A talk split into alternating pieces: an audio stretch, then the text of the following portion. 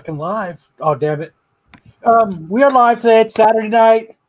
We're on fucking we're on Renovision. We're on Absolute Geek. We got a real fun show for you tonight. Well, I think it's fun. We got uh some couple news stories.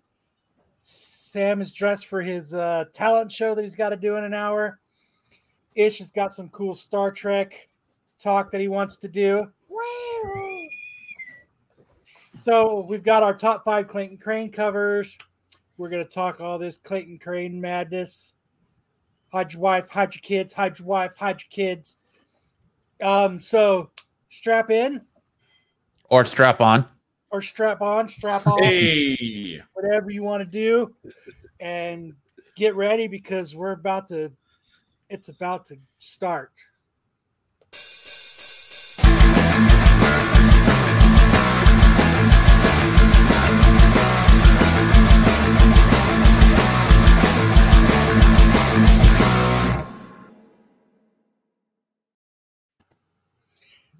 So we're here. dress to impress, dress for Hide your wife, success. hide your wife, hide your wife, hide your wife. So we are going to start tonight. How's everybody doing? Beautiful. Oh, you know. I can't Yeah, stop staring at Sam. I mean, I totally have like a man crush now. It's crazy. It looks like he wants to sell me a car. It looks like Oh, have I Jeremy got a deal Piven's for you? character. Yeah. Matt, have like- I got a deal for you? You look like Jeremy Piven's character in that movie, uh, the the big or the the goods, buy hard, sell hard. Right here, says about to smack a bitch. Get the put the baby powder on. That's right. What up, popcorn? Peppers. What up, Rich? Hey, Rich, if you want to hop on and say what's up, hop on, man. I'll send you a link. Um, yeah, we got a lot of. I mean, anything crazy happened to you in this week? No, for sure. We talked to some crazy lady on Thresholds of Reality. She's got an Airbnb, and her staff is entirely made of ghosts. Fifteen ghosts that live in it. Wow. Crazy. Good service. what Absolutely the best. Six Point says you, dre- you dress for the job you want, not the one that you have. So That's Sam's right. now a pimp. Hey, So, anything cool in the comic book store this week? I know you got a couple freaking cool Thor covers come in. And, and right out the door. Um, just yesterday, uh, a dude came in, actually a former professional wrestler, and he bought our Journey into Mysteries 83, 84, and 85. First Thor, first Jane Foster, first Loki. So those Man, are- that was a, that was a big purchase, and it's having a book like that in a store is nice, and then having it gone is very sad. My goal is to be able to walk into your store and buy covers like that, and it's it's going to be cash, and I'm going to take that and I'm just going to throw it up in the air and say, I want those three fucking covers right there, and then you have to pick up all the money. We actually had another customer come in earlier in the week. Uh, he's an actor, acted in uh, Tony Scott movies. Tony Scott discovered him when he used to be the head of the Armenian mafia in New York. And this guy literally comes in. He's got this huge personality. He's like, he's like, just point, point something good. And I was like, okay, Wolverine one, two, and four, nine point eight in the glass case. He was just like that. I'll take him. It was like it was like a tornado in and out of the store. And this I wish I guy, yeah, he was just. So those are kind what of Kyle fun. really what Kyle really means is he's gonna show up, he's gonna take the money out of his sock, hand it to you all damp and wet. No, no, no! I'm going to take it out of my bra. Oh, and all he's like, musty, I want damp and wet. 70th appearance appearance of Thor. Yeah. So let me. Tyler seems to be having a problem. Let me do this again. So that, Six that's boy points great. out now we got to buy more books, and it, that's getting harder and harder too. He says, "You see that that Spider-Man number one over there? Of it, no, no, yeah, yeah, that that actual on 999th issue. Yeah, that's the one I want. I'm going to be having some Big uh, spender. some books for sale here soon. This one's coming up for sale for from me. Ooh, big boy book. Very nice. I'm gonna be this one's gonna be up for sale. Ooh, So- look I guy. Also, good bought news. So whoever attended our Rob Liefeld signing last year in July, finally getting their CGC books back. Dang. It only it only took what 13, 14 months. That's what you call service. That's people are Well, like, oh, you look get at that. Rob Liefeld back. I'm like, we can't ask him back till the books from the previous signing got graded. Please Yeah, don't Rob bring Liefeld- Rob Liefeld back. Hey, Rob Liefeld was great. He was great to our Nah. store. He was great to us. I know you guys have whatever history with him, but on that day when we dealt with him, that dude was an A plus superstar, and he did everything the right way. That's not what I heard. I've heard, I've heard from people Wow, online. I don't know what you was heard, but I was literally there the entire time. I heard from people that were in line that he was a jackass. He might have been nice to you, but there were people in line. He was It's- fun. He he took time. He to looked like talk he remembered me. He kept glaring at me. Wow. That I was like, wouldn't I think I blocked your ass on Twitter. He's like, aren't you that boy who's been whacking in my tool shed? Wait, yeah. Th- th- th- he caught me. Hmm. It ish. Stick boy says you can have him Oh, come okay. sign in the shop, was- playing in I was hotel just reading expenses that. only. Fuck yeah. All right. Plane and hotel expenses only. I'm down. All right. And So, Stick Boy, you can sign whatever. You can sign whatever comic, whatever toy, anything. Doesn't matter. I sent you a link, Rich. If you want to hop in and bullshit with us, you're more than welcome to. I sent you a link. Um. So, so we can get Sam the hell out of here, so he can he can rule the talent show and win that very badass three ninety nine trophy. We're gonna start with Big um, news. Anime news. Big news. Let's hit it.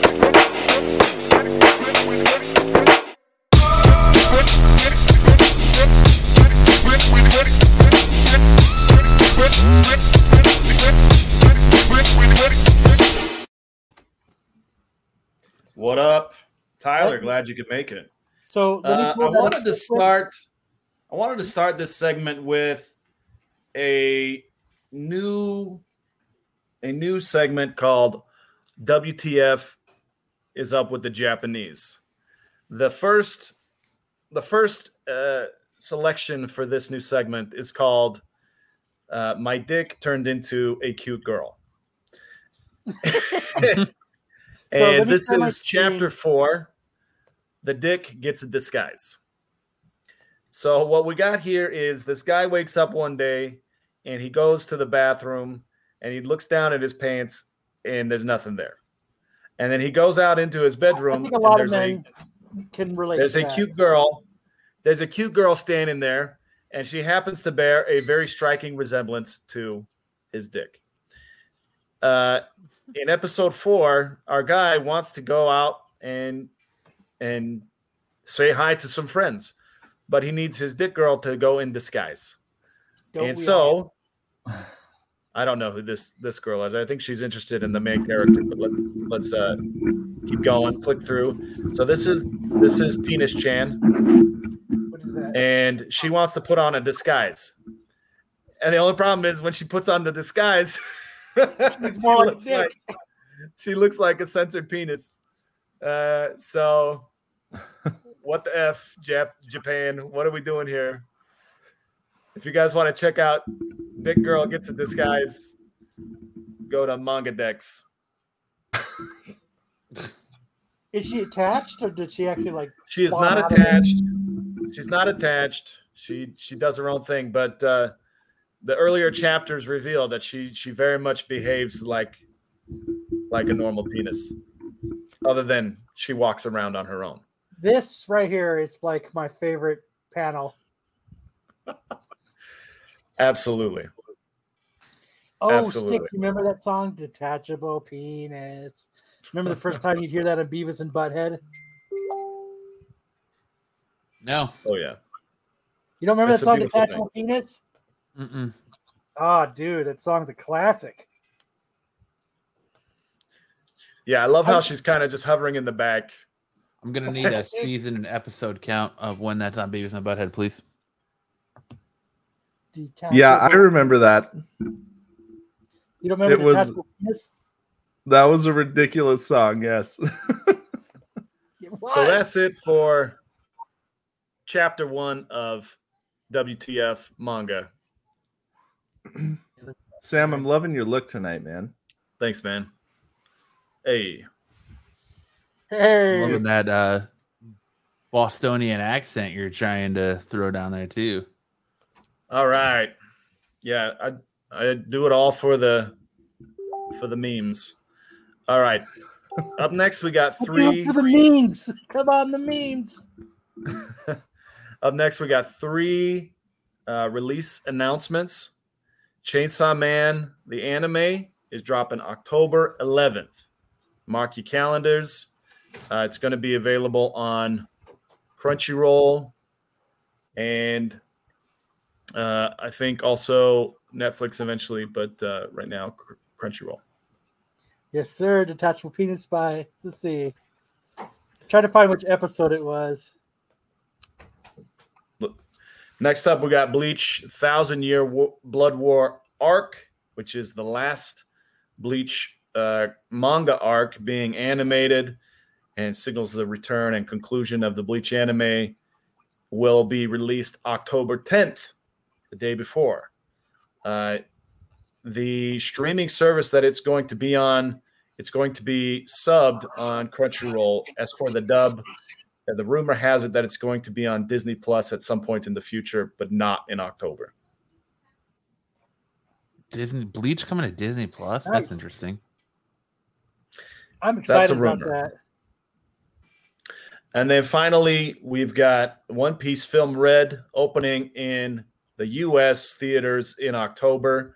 This was announced at the USC uh, home game last week. They had the band playing the One Piece theme song and then a, a song from the movie. And then Luffy came on and announced that it would be hitting theaters in October. So, pretty neat.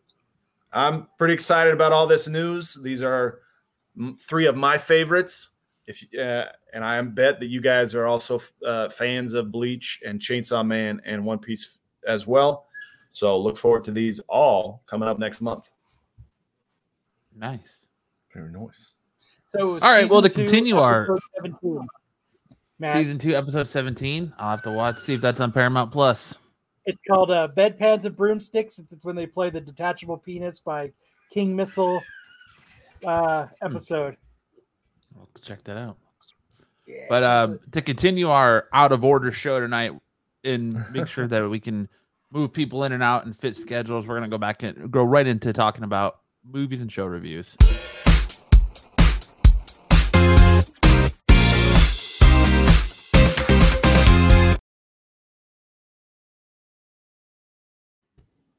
Hey, we brought uh Tyler, good old Tyler, in to talk a little bit about the Lord of the Rings, the Rings of Power, and I have a feeling him and Ish are about to have a very interesting debate. So to get started on this, why don't you talk about your your a little bit of background on your love for Lord of the Rings? Yeah, Tyler's got some bona fides we need to get a hold of. um so i mean i love lord of the rings i i know a little bit about extended lore i can't say that i'm like the most knowledgeable on extended lore by any means Uh, but I have read spend a year in New Zealand. yeah so i i spent uh, i spent eight months with my wife traveling around new zealand and uh, we did hit up a lot of lord of the rings film locations um and uh yeah man it was a lot of fun was- I it mean, what was that of like? Because the sets are just sitting there now, right? Not not for most places. I mean, you have Hobbit Hobbiton, um, and that's yeah. I mean, that's yeah, I was going to still say you can set visit up. the Shire, right? That's got to be awesome. Yeah, yeah, absolutely. It was so cool there, and you, you know they do tours and they give you some uh, background on on some uh, you know Peter Jackson knowledge and everything. Uh, funny side note with that, um, the tour guide said that the day before they had uh, some girl from from they didn't know where from, but some country in Asia uh, that came and they came in Harry Potter like Slytherin gowns, and they were like, "You're at the wrong place. This is." but uh, but no, that was that was. yeah, it was like, oh, this this is actually like the wrong side of the world um, from where you want to be. But um, yeah, so uh, anyway, no, it was really cool though. They they have the they have the party tree up still, and they've got you know they've got everybody's houses. You can go inside some of them, but um, they're pretty much empty. They just look good from the outside. Uh, but then they have the Green Dragon, which is the inn, and you can go in and eat there. And they do like a old fashioned style thing where they just bring out like a huge plate of food, and the whole table just kind of picks off of it and shares and passes it around. And Family style. it was really good. Yeah, yeah. And my wife and I, uh, you know, got up and danced around like hobbits and sang the song about the Green Dragon. So it was really fun.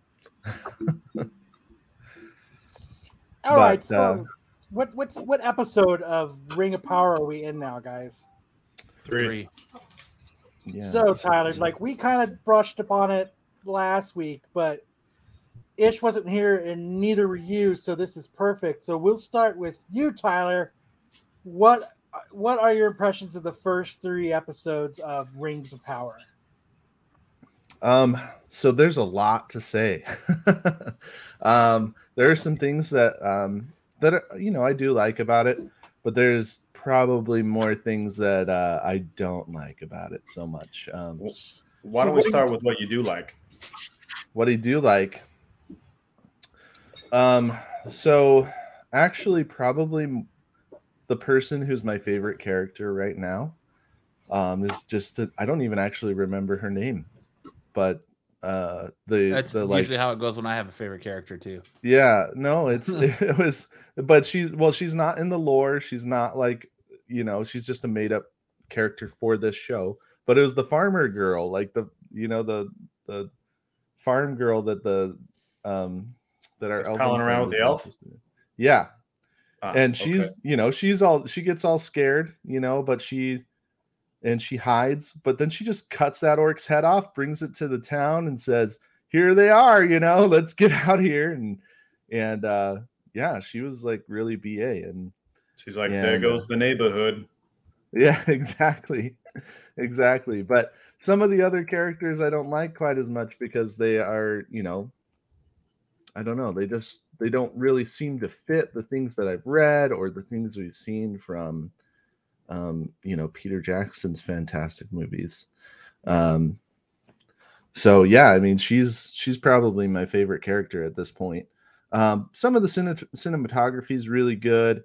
Um but then again some of it in some points like the the you know graphics uh the cgi looks really bad so i don't know man uh most of it most of it that i would have to say is probably not good so far You're not um looking forward to watching it? yeah, you know, it doesn't it's not catching my attention too much. I mean, I'm I'm watching it just because, you know, I want to be able to talk about it. Um but at this point so far it hasn't given me usually I give shows one season. I say, "Okay, you, you got one season to to show me something." And um and then, you know, if you if you haven't really caught my attention by then then then I'm out. You know, like uh for example, the Wheel of Time series. You know, I I really like those books. Um, and I gave it one season and it was really awful the whole time. uh, and and I'm not going back to that show. And I think a lot of people are, are feeling the same way. But but at this point, this show has not given me enough to really be like, you know what? When season two comes out, I'm going to come back to it. So I'm still giving it some time, but yeah, at this point, uh, that's where I'm at. Um, They've been dropping some big names in episode three. They dropped the name Eärendil, Isildur. What did you think of the the actors they picked to play those big names? It's not going to get any better, Darth. so I can't tell if he's talking about the podcast or if he's talking about the Rings of Power. Being I think he's garbage. talking Rings Maybe- of Power because how maybe can he's he look right at, on both fronts. both. How can he look at us? say he's say right on both fronts. so they, they actually had um uh Elendil in it. Um, and Deal is a he's a descendant of of Eärendil. Um, uh, but uh, and it looks like Isildur's in it because it looks like they showed his son, um, which tells us that they're pretty far along in the second age, right? Like, like if those those two guys are alive, you know, looking at it from elf standards, uh, if those two, if you know, El- Elendil and the Isildur are alive, then that means it's pretty close to the final uh, fight with Sauron. So, well, for the second age, anyway. Matt used to be my Um, man crush, but the way Sam is dressed right now, it, it, I I'm, know. I'm sorry, Matt's got to take a back seat because I mean, look at Sam. Holy shit! Talk about oh, I can't. I, I'm at a loss for words for just how sexy he is. Well, he did say he's got no pants on under that. He's just sitting there in tidy white. He's that ja- that shirt and jacket and glasses. So Dude, It's all He- risky business over here. that's what I was Mhm. saying. He needs to do a risky business video for us. That's right. So, Ish, you, what do you think of the Rings of Power then, as you're a big Lord of the Rings dude as well? Yeah, I guess I, the opposite because re- I'm really digging it. Um, I'm more of a fan of the books than I am like a Peter Jackson movie fan, though, albeit the, the books I read, it's been like 30 to 35 years ago. Uh, so since then, I've just kind of consumed the movies. Um, my favorite movie is actually the 1978 Lord of the Rings movie. Um, and as far as this concerned, I mean, I thought the the production values were just were outstanding um, the music by Howard Shore. It's just like I, I feel like I, I wish we could be watching these in, in a theater. It's uh, very cinematic. So this you is a have any prequel. criticisms of it, Just though? great. thing- What's that? Do you have any criticisms of it? Do I have any criticisms? Yeah. I, I, of like the production itself. Really not. I think the directing is top notch. Um, they've done a really good job. Um, the you know, and it's great seeing you know some of some you know our favorite characters, so to speak, come back. Elrond and Galadriel, seeing younger versions of them, and just you know. I wish actually this would all take place before everything. You know, when you watch them like Lord of the Rings and they have that little prologue beginning explaining all the history, and you feel like, damn, I kind of want to watch that too. And then we get to this, and even this has like a prologue explaining a whole beginning. And I'm like, ah, nah, I wish we were watching that. I want a Lord of the Rings where there's no beginning to explain. But well, I mean, this. this this kind so of three is when. in. What? I'm sorry. What's that? So, No, so go ish, you don't think you don't think that, that it's a problem that they're not staying real true to the actual lore? But Galadriel's supposed to be married As and have a kid what? at this point. yeah, I mean, Galadriel they, should be they're- married. She should have a kid. Yeah. They're, Well, I I, mean, guess this- they're trying this- to. I mean, they're trying to condense what would be a huge, super long series otherwise. So I, I assume they're doing this so that we do get a whole kind of a bunch of main events, not just one event at the end of the first season. How And she's out here this flirting with all these men, and we all know that she's she's only got eyes for elves. Only got eyes for. Well, I mean, the- we, we kind of are looking at the part that that uh, is the monologue at the beginning of the you know of the fellowship. This is this is just before the rings of power have been made. Um, they're Correct, they're yeah. building the forge that is uh, going to make those rings, um, and so that that is the timeline that we're looking for um, here. But uh, you know, like there's more so than the timeline of when Galadriel gets married. Like, you know, it would be nice if they got those details right as well.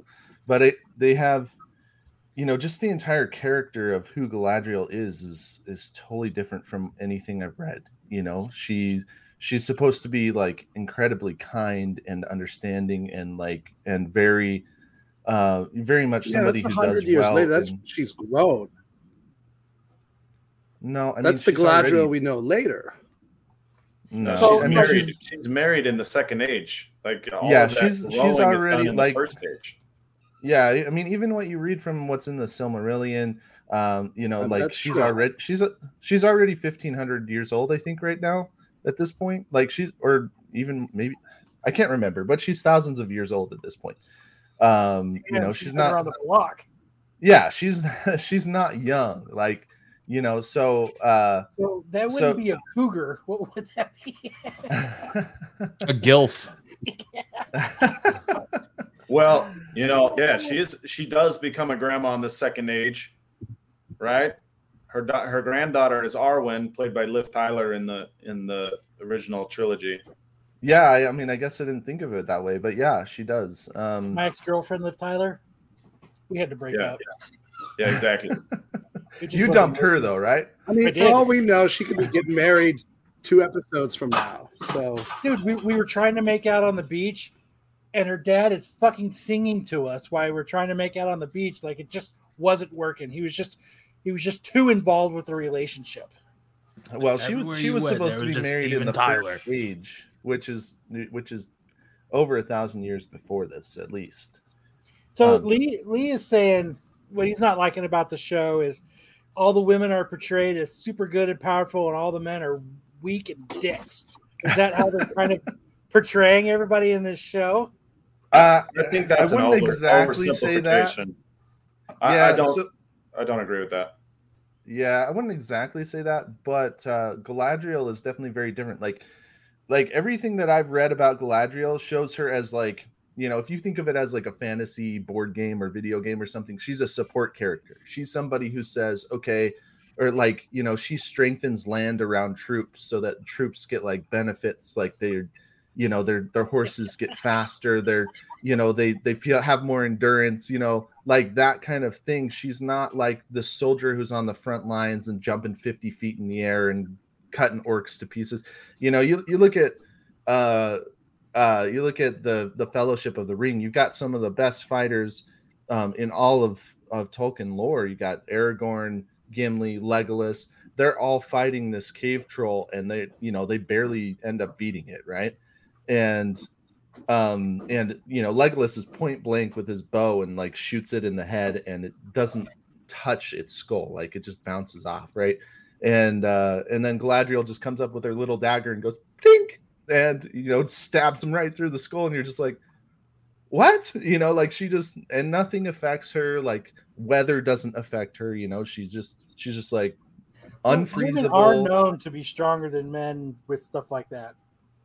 Like they Well, can endure a lot more than we can. Like, you know, you see women get sick and they fight through it. They still take care of the kids. They clean. They go to work.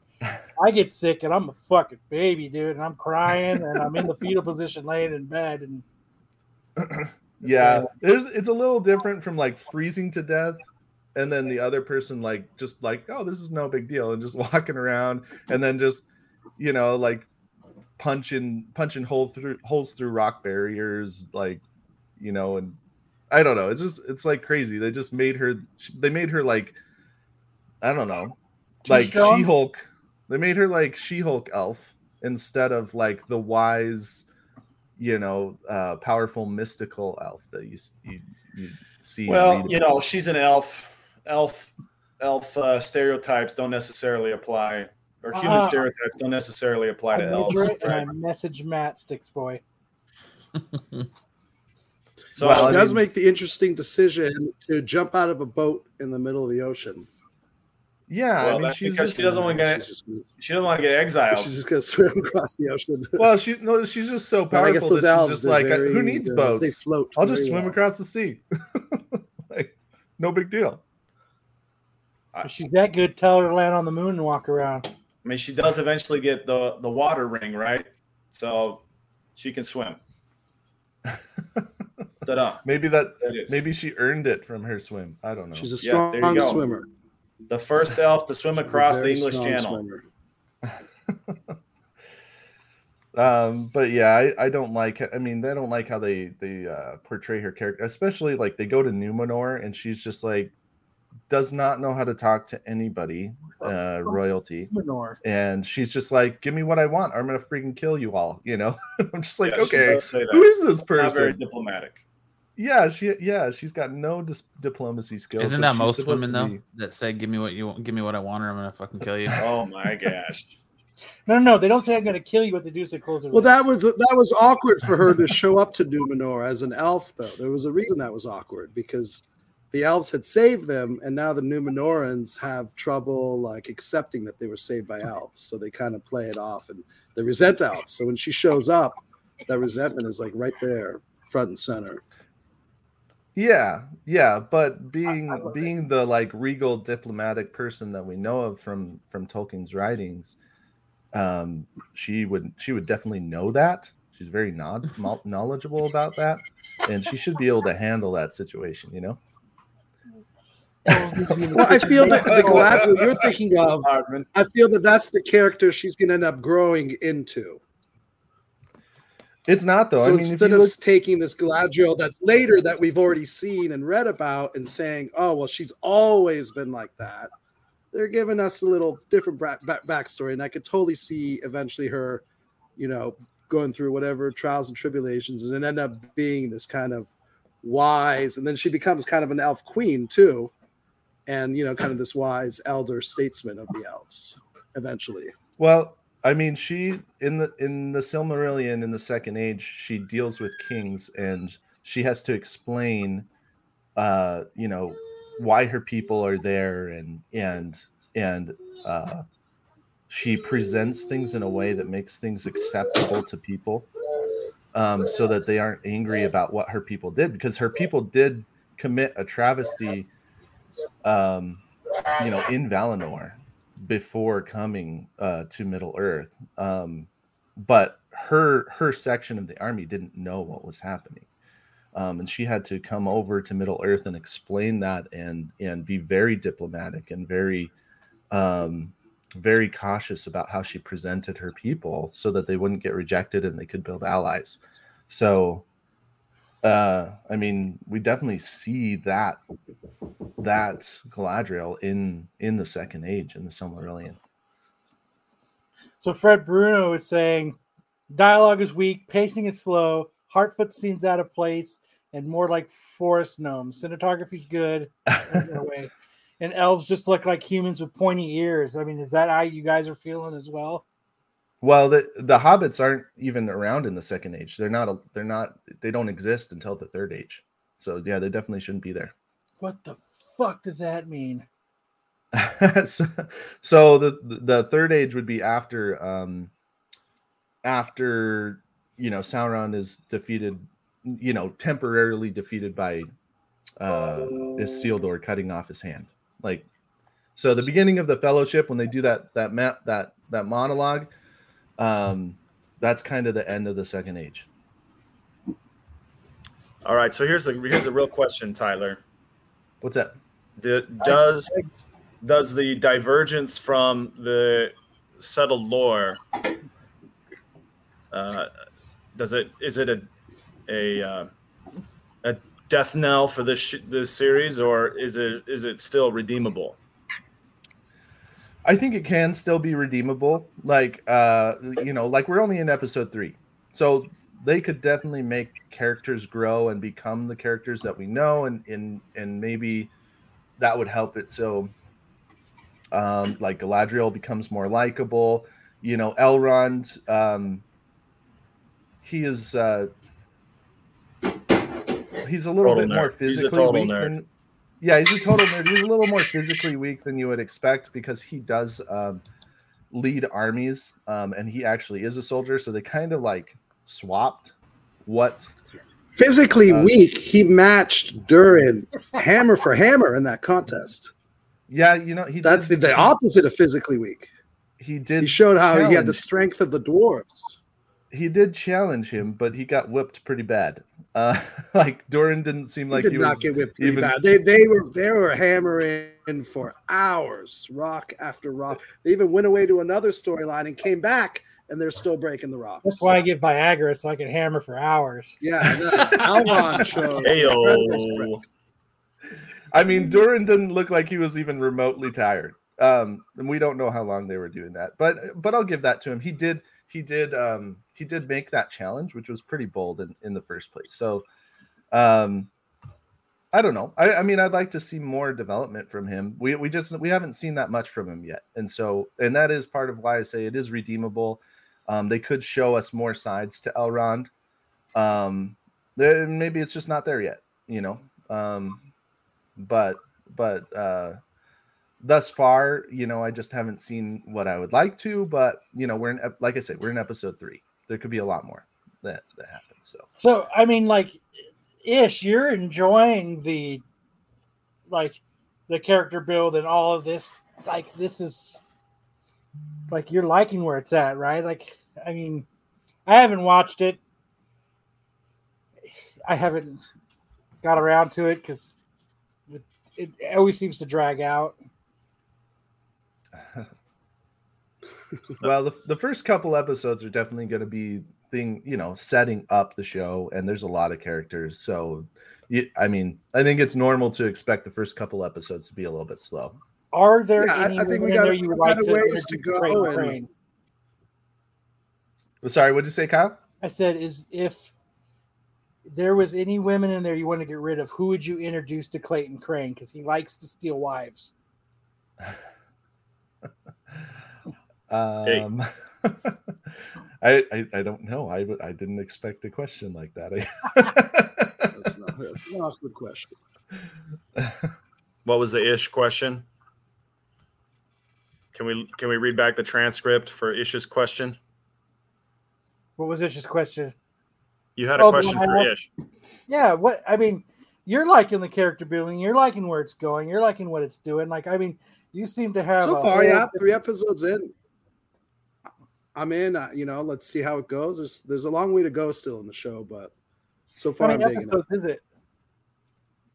This season. I think it's ten episodes. I think they're gonna do ten. Damn, they beat Disney. Yeah. So, That's ten too many, in my opinion. Oh, boy. so we've got sorry. yeah, that's it. You know, I'm- I got no complaints. Nothing shake my fist at. Nothing grinding my gears. Maybe maybe I'm just such a Tolkien fan. I'm just like I'll take it. I'll take whatever. You know, let my bias Yeah, I think there's overwhelm there's a my, fair crit- my amount of- critique. they're, they're taking a fair amount of li- of license with the source material, um, and maybe it'll work out so that we see what they're. I think they made it clear that they don't really have access to to most of the source material, right? This is based on appendices. So I guess this kind of puts them You in should a, go get an that removed, position then. because they can't they can't really refer to anything in the Silmarillion. Almost asks like, why are you doing this if you can't do the Silmarillion? But this also gives them the opportunity, I guess, to kind of do their own thing. Um, I did the Silmarillion without once through my leading, back without out. being now you have a kid. you know they're Yeah. not slaves now to the Peter Jackson movies. They can eventually move on to their to their own and keep telling more stories, which you know hopefully they're good stories. I, honestly, it kind of feels like a what if to me, like like Marvel's what if series. Like that's that's kind of what it feels like to me. But I, I mean, it's not. It. I mean, if I if I didn't know anything about the character, like if I if I, you know, hadn't read any extended lore or I didn't know much about the characters, it'd probably be honestly more enjoyable. Um, and I can see a lot of people getting into it who just you know haven't done that and most people i don't think have most i don't think most people have really uh read too much extended lore um and uh you know uh, Did so outside write of a lot of extended lore, like, or is this other people writing extended lore? yeah No, tolkien, wrote Tolkien a, had a a lot of bunch yeah he wrote a bunch and then um and then his son has written some I of it and filled in some of it um but yeah tolkien wrote I mean, what it's quite a bit. based on the appendices. Most people, a lot of people who probably read Lord of the Rings, never even bothered to read all the appendices at the end. You were just happy to be done with the book. I don't even know what that word means. So yeah, like at the end of It's a Lord of the Rings, there's like a little mini encyclopedia, A to Z, explaining all sorts of stuff, explaining how names are pronounced, who came from where. yeah So it's good for ninety Yeah, that's, I guess, that's what they claim they're using. It's a But fine. It's it's just kind of an okay show. Like it's, So- it hasn't really knocked anybody's socks off yet. Like The Witcher, The Witcher came on with sword and sorcery, and it was it was really knocking people's socks off. Uh, this is coming on, and it's just kind of like, eh, it's all right. So is it following into that trope of like, okay, of like us comic book people that go, it's not like the comics, it's not very good. Instead just going It into is getting it a lot of that kind of hate. There is a bit of that. There is a bit of It's that. getting that, review that people bombed, though. hate hate it just because it's not a carbon race bending. copy of the books. Sure. Well, that Yeah, and the race There's definitely bending, that So comic book overlap. Yeah, some somebody made a comment saying it, so it's probably good for 95% of people. I I would say I would say yeah, that's probably the case. I think I think like I say more people would like it uh if they hadn't read extended lore.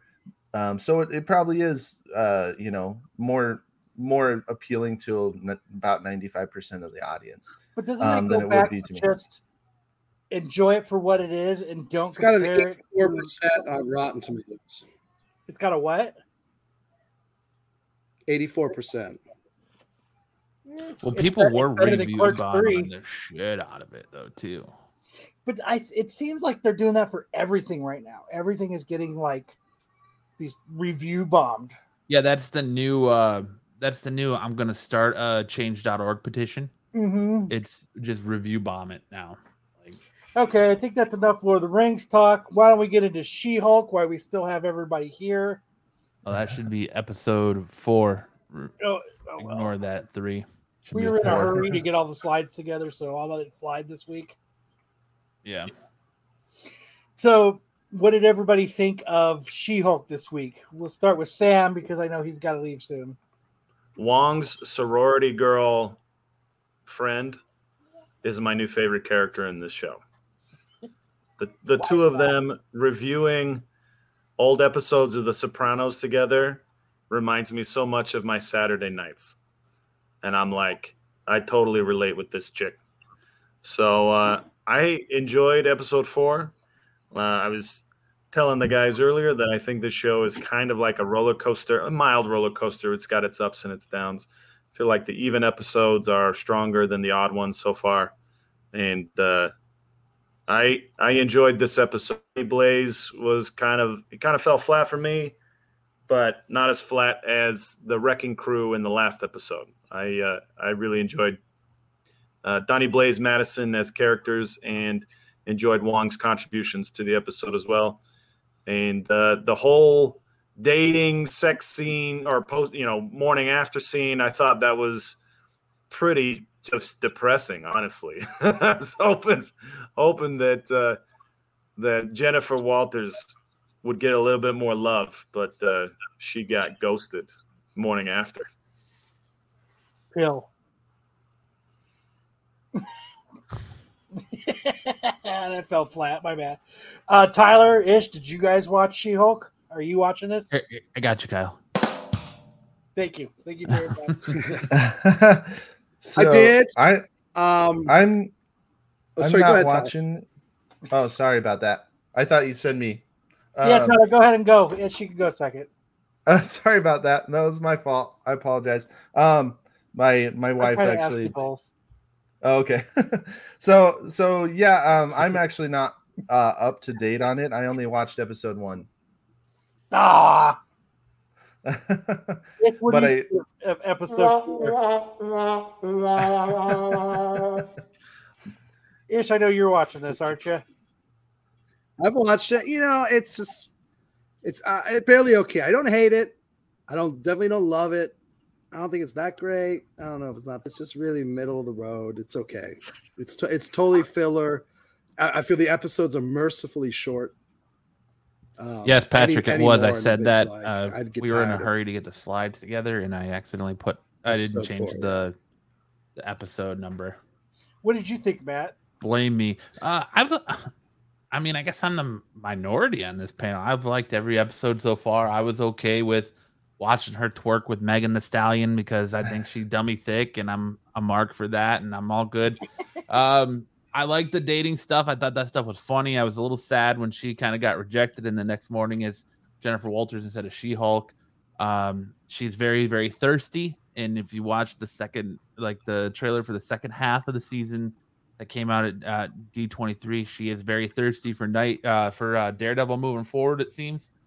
Um, I am kind of starting to feel like I said it last night on Absolute Geek. I'm kind of feeling like these shows are, if you're specking on this stuff, you what are you doing at this point? Like after all these shows, if you're still trying to spec on these Disney Plus shows, what what are you doing? I mean, we should have learned our lesson from Mephisto, but you know, everyone was like, "Oh well, Johnny Blaze, Johnny Blaze." There's a poster for Johnny Blaze. There's a poster for Johnny Blaze, and then we get a Richard Boner joke in Blue Balled, and it's Donnie Blaze. You know, it's just, it's like everyone they heard everyone talking like, "Oh, we're just gonna change this to Donnie Blaze," and honestly, that was kind of whatever. But I like the Wong stuff. I like the breaking the fourth wall stuff. Um, I'm, I mean, I just find it lighthearted and fun. yeah, absolutely. And people are saying, well, this, this show makes women look superior and men look stupid and perverted. I'm here to tell you that a lot of dudes out there are like that, and a lot of women face that kind of shit on a daily basis. So I'm kind of okay with it. Like, not all men are idiots because the the male lawyer that works for Jennifer's new firm seems like a pretty stand up guy, and and they're not depicting him to be weak or some kind of pervert, but you know, otherwise, I'm like Kyle said, I I've finally learned with after Moon Knight and Miss Marvel, I finally learned to just take it for what it is as a grain of salt and just enjoy myself. And this is a show I enjoy watching. I, you know, my fiance is digging it, and she, finally she likes to watch a Marvel thing with me, so I'm all for it, man. Like, It's up the just good Yeah, Fire not, bounce, not y'all. lawyers are bad dudes. Later, Later. Hey, present company excluded, right? Hey, yeah, No, I, that's what I said. Not all lawyers are bad dudes. Hey, don't put that on me. So All right, everybody. Have a great night. later, guys. right, man. later. I'll see you. So okay, episode. I mean, four. what what is up with Wong? Wong is Wong going to be in everything moving forward? I mean, I love Wong, but it's kind of like what made them Yeah, I just mean, I don't decide, think you know there's what, anything Wong wrong with is gonna that. Be our guy and everything.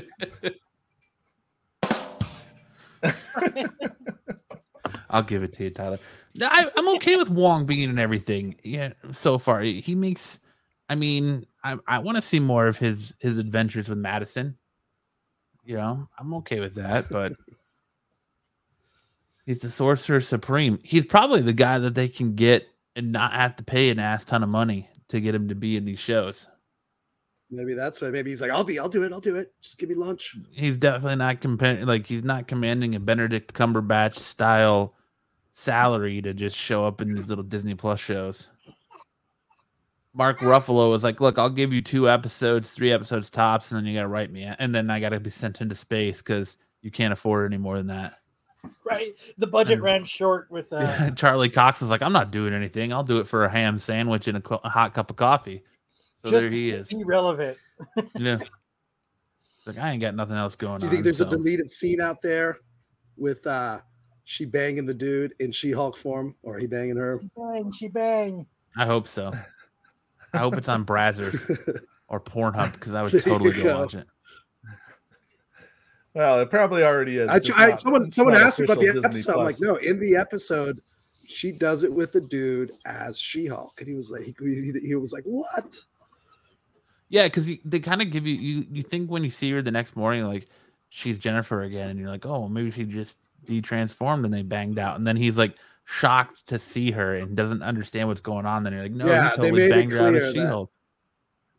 Yeah, she was hulked out. So does that make had him a. Hulk then? Like, because I mean, Like, there's nailed a some- Hulk. there's some bodily tran fluid trans, you know, transactions taking place there. Does Isn't that- it just blood? They, they use Maybe- protection, man. maybe he's gonna be a Red Hulk. They now. could have a PSA for monkeypox. There you go. Yeah. So as as somebody kind of on the outside looking in, because I haven't seen the uh, you know newer episodes. Um, you Wong, so Wong's in it so far. Has Daredevil shown up yet? Not yet. No. Okay. I bet you it's going to be closer to the end. yeah. But this, like, I thought It's this was just only according, 10 according to episodes. This is- IMDb, he's in five episodes. Well, that's a lie. We have determined that was a Charlie lie. Cox. no, because this is this series is going more than 10 episodes. Oh, is it? Yeah. Well, is it? no, more than the six. Sorry, because normally Disney Plus stuff is like six episodes, isn't it? Or Yeah. yeah, it's six episodes. so it's going 10. more than the six episodes. Let's see. So maybe he Yeah. shows up next week. Or the week It's after. possible. It's it's And probably ten becomes episode season. I wouldn't imagine they, would- they would make it Maybe nine. nine. Nine 30 minute episodes. There you go.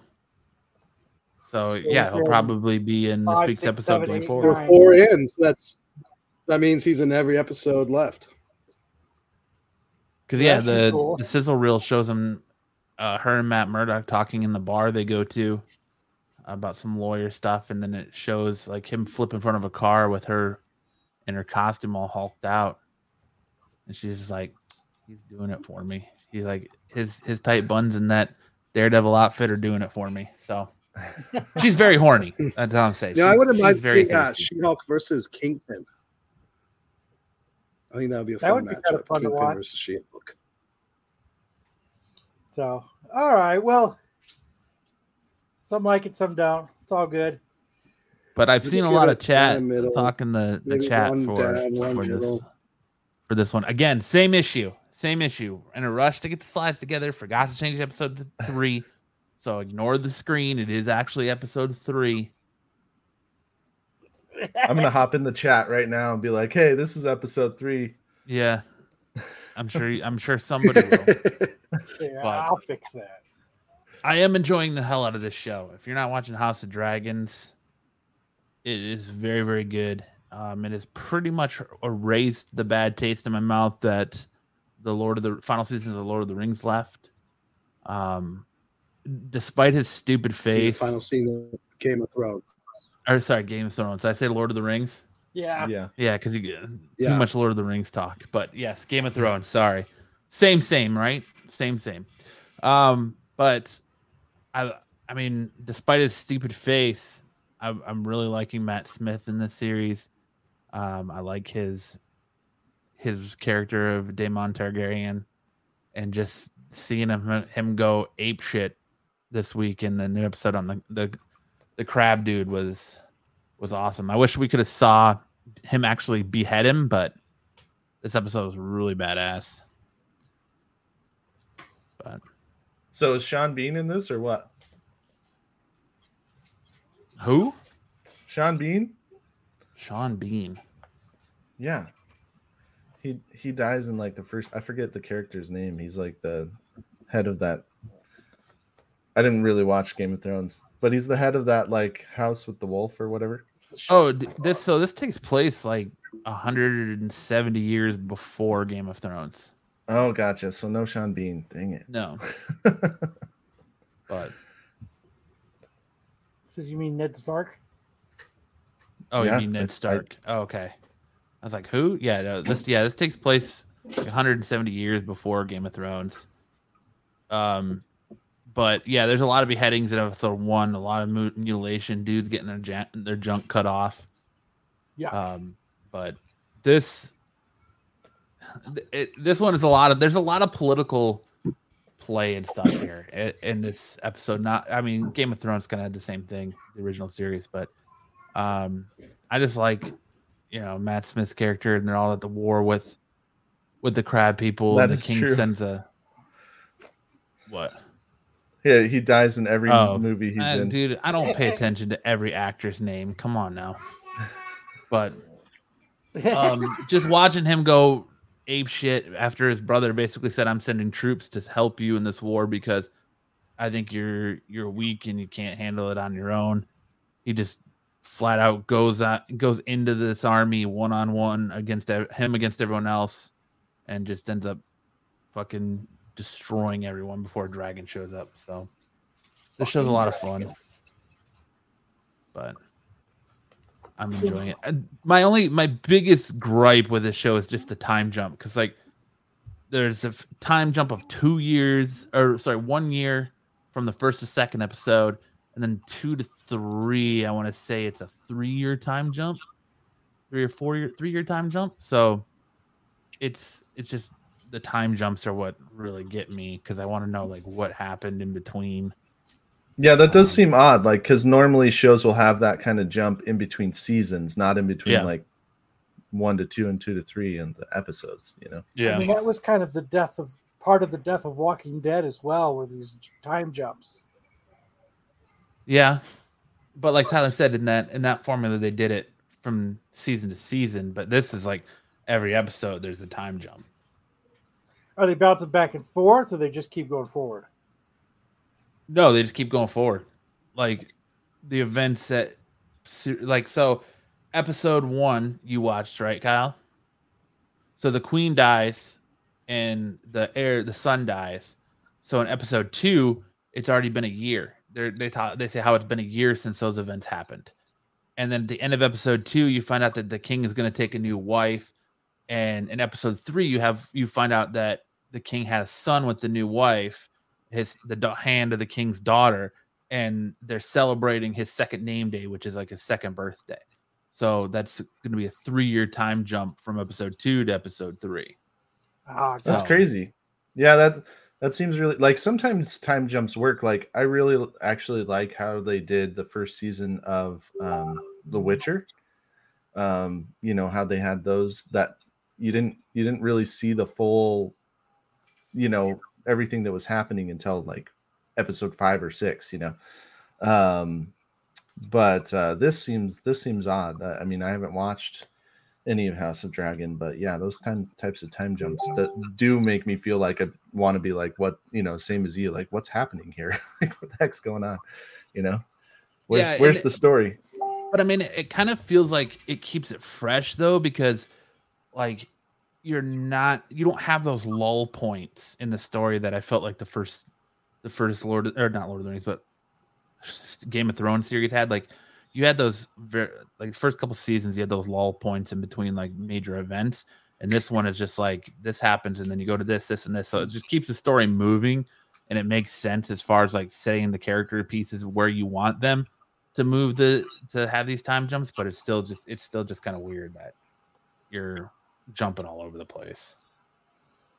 Yeah. But So Well, guys, parts- I uh I actually have to get heading out, but it was good talking to you guys. Yeah, uh, thanks for stopping on and talking some Lord of the Rings. Don't be a stranger. I hope to see you again. Open invite anytime absolutely. you want. All right, guys, thanks a lot. Have a good one. Thanks a lot, Tyler. Yep, bye. So for Darth, why don't you? We don't have a slide for it, but why don't you talk a little Cobra Kai?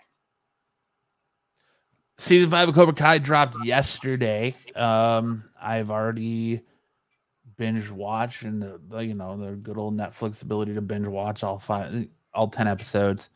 Um, I really liked it, man. Like you kind of see Terry Silver take over. Like if you watch it season four, you know that uh Miyagi Do and Eagle Fang lost the All Valley. Um, Hawk won, but Tori Silver pays off the ref to make Tori um, beat uh, LaRusso's daughter and Sam. And so Cobra Kai won the All Valley, and the bet was that if if Cobra Kai wins the All Valley, Miyagi Do and Eagle Fang have to shut down. So you kind of see that the fallout from that in this season, um, where the bad guy from I think it's Karate Kid two and three come back in this season. Um, and they kind of help Daniel take on Silver, and you kind of see some growing up with Johnny. You find out that he's. I, I see. I don't want to tell spoilers because there's probably people that are are watching it. So Because it just came out yesterday. Oh. yeah. I don't want to spoil it too too much and touch on it, but I really liked it. Um, they take the characters in, in, in interesting directions. I think um, they handle the stuff with Silver very well. Um, I'm excited to see where it goes. I'm excited to see what what season six gives us. I have a pretty heavy feeling that season six is going to be the final season because where they kind of end things, you there's still some unfinished conflict with some um ex senseis from Cobra Kai, put it that way, um, that are that haven't been wrapped up yet. But everything else, as far as like Karate Kid goes, it just kind of fits nice in the ending. So Darth is keeping his man crush alive. hey, man, week. I just like I said, I don't want to. I don't want to ruin it for people since it just came out yesterday, and not everyone's like me and like, oh, I gotta binge watch this right off the bat. All right. But- well, let's not spoil nothing. Let's get into news then. All right, we're going to get into some news here now.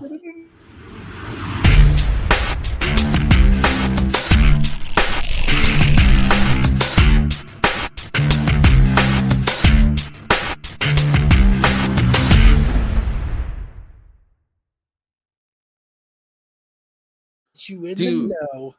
Um, so today was the big press conference um, from and from D23 for Marvel and uh, Lucasfilm, and to say that it was a little bit lackluster would be pretty much on the nose. Um, it'd be an understatement, really. Uh, we got real, we really got no new news. We got a trailer for Werewolf by Night. Um, that's gonna come out October, I believe October 10th um, where you're gonna get we got a, our first look at Man Thing. So Man Thing's coming to the MCU. Um, and then we got just some some news. We got the teaser trailer for Secret Invasion that they showed at San Diego Comic Con Hall H. They finally dropped that for the public to see. Um, they got you got a little bit more information on Cap Four that they're gonna bring back the leader who was last seen in the uh, Edward Norton Hulk movie coming back. Um, But I mean, Pete did a whole thing on this, so if you want to watch Yeah. it, you can you could click on that and watch it. So we didn't really really get into it much since Pete did a whole yeah, Fantastic Four, like everyone was, and myself included, was expecting some sort of um Fantastic Four casting news because there was just rumors rampant that Denzel Washington was at D23 and there- all this other stuff that you know, all these big names were there, and that did not come to fruition. That did not happen.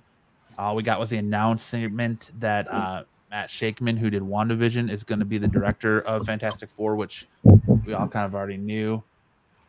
But that, that was pretty much it as far as like D23 goes. You got your first look at Mandalorian season three. Um, you got your a good look at a new trailer for Willow, which looks really really good. Really excited for for Willow. Um, and you got a little bit of Andor stuff, but and uh, th- that's pretty much it. Like it it wasn't anything extravagant. I think that this is the second year in a row people have been hyped up for stuff at D23 and it just didn't pan out. So it's almost like next year, I think D23 you're just kind of like whatever.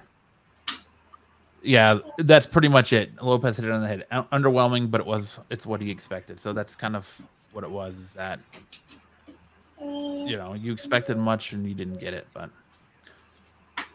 So should we get What into our main topic of the show news that we based our thumbnail on?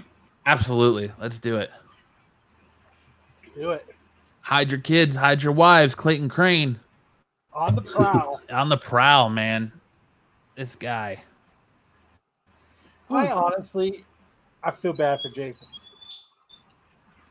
He went on and he poured his heart out that Clayton Crain stole his wife. Dude, Publicity stunt, covering his ass, whatever it is. I totally, I totally, I watched that video. I'm sure everybody here that's in the chat that's watching, we, I totally like. My heart sank for the dude. I so, Matt. I'm in a weird situation with this because, like, when you look at his video, when you look at the events that took place at C2E2 and that acetate cover, and you look at his video that he posted on Facebook about the acetate cover when the events were going on, that he was bragging about it. He was like, "Oh, well, my wife's this cover was my wife's idea. It's the greatest idea ever." Blah blah blah blah blah. Me and Creighton are are good friends. Yada yada yada. And then so he gets in hot water for the acetate events, and then he goes to Boston and he pulls the the power move of just leaving a table with dumb dumb suckers on it. And now he gets backlash from that, and it's it, it seemingly you think that would be, be the final nail in the Black Flag coffin, right?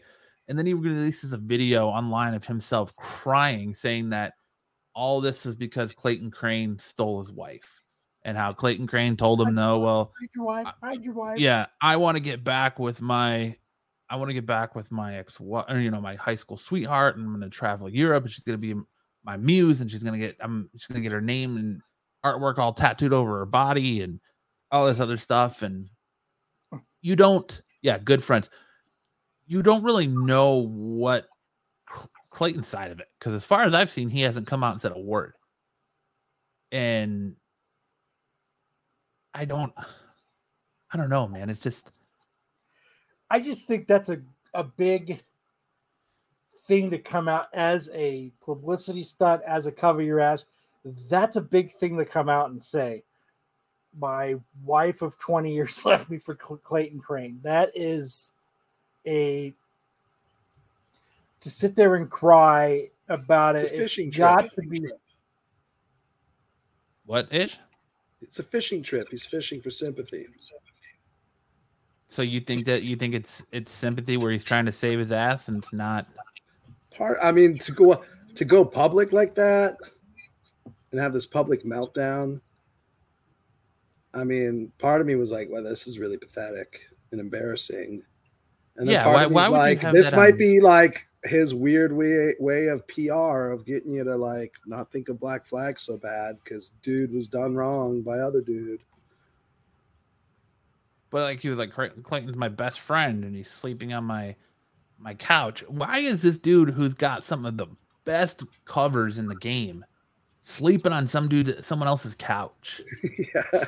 You know, kind of shows the underbelly of the industry. Like it's uh-huh, not, Right. all, not all rainbows and pots of gold, you know, and, and comic books. It's, it's there can be some pretty creepy people and ugly personalities and whatever and backstabbers and But I don't. But Kyle and I kind of had this this conversation because tonight our top five list is Clay- top five Clayton Crain covers, and Kyle and I kind of just had this discussion: is do you think he should be canceled for this? Do you think this is going to be like the nail in his coffin that ends his his career? Should I don't because I don't think it's events anybody's affect business. his right? And I don't think it. Oh, we're talking affect about the court of public internet opinion. Yeah. Stick says it's a pull-out couch. That's different. That's a I different I think he gets a pass because on the other side it's Black Flag, so it's oh. almost like they just kind of cancel each other out. I don't, I, I don't know to go on and to cry and to talk about it. That was, I mean, like It was kind of pussy. I felt bad for the dude, man. Like it, it goes to show that I will never let an artist sleep on my couch. right? Especially Clayton Crain, because he's probably going to steal your. I've let many an artist sleep on my couch. Those couches smell. yeah, they smell like. I've had to get rid of couches because of artists, mostly musicians that have slept on my couch. Could you I imagine that? Wake up in the morning and be like, like I wonder, like he didn't really say she just left, but like he he got that dear Jason letter, I'm sure. But like, why, why come out and like put yourself online like that? Like, why show? I think he was just like that fishing for that light? sympathy, just trying to blunt any kind of anger, you know, because that does suck, you know. If you just look at it objectively, the dude lost his wife to his best friend. Like that's as, as shitty as it gets. for But like I said, that's one side of the story because maybe they're in just some like weird, kinky, like thruple type relationship, man. Maybe they. that's true. they He could be making this, that out like- to be a lot like Bubba more tragic than wife it and really Hulk is. and Hulk Hogan. Yeah, like maybe he's just some he kind could of like been a cuck for years at this point. exactly, exactly. Maybe he liked being in the cuck that cuck relationship, and he liked that that cuck life, and now the cuck life bit him in the ass, and he's he's floundering, and Clayton left him out to dry with the acetate thing because Clayton never said a word about it, and now he's like, "Shit, I'm going down. What? How can I save this?" And he's gonna start saying, "Oh well, he my you know."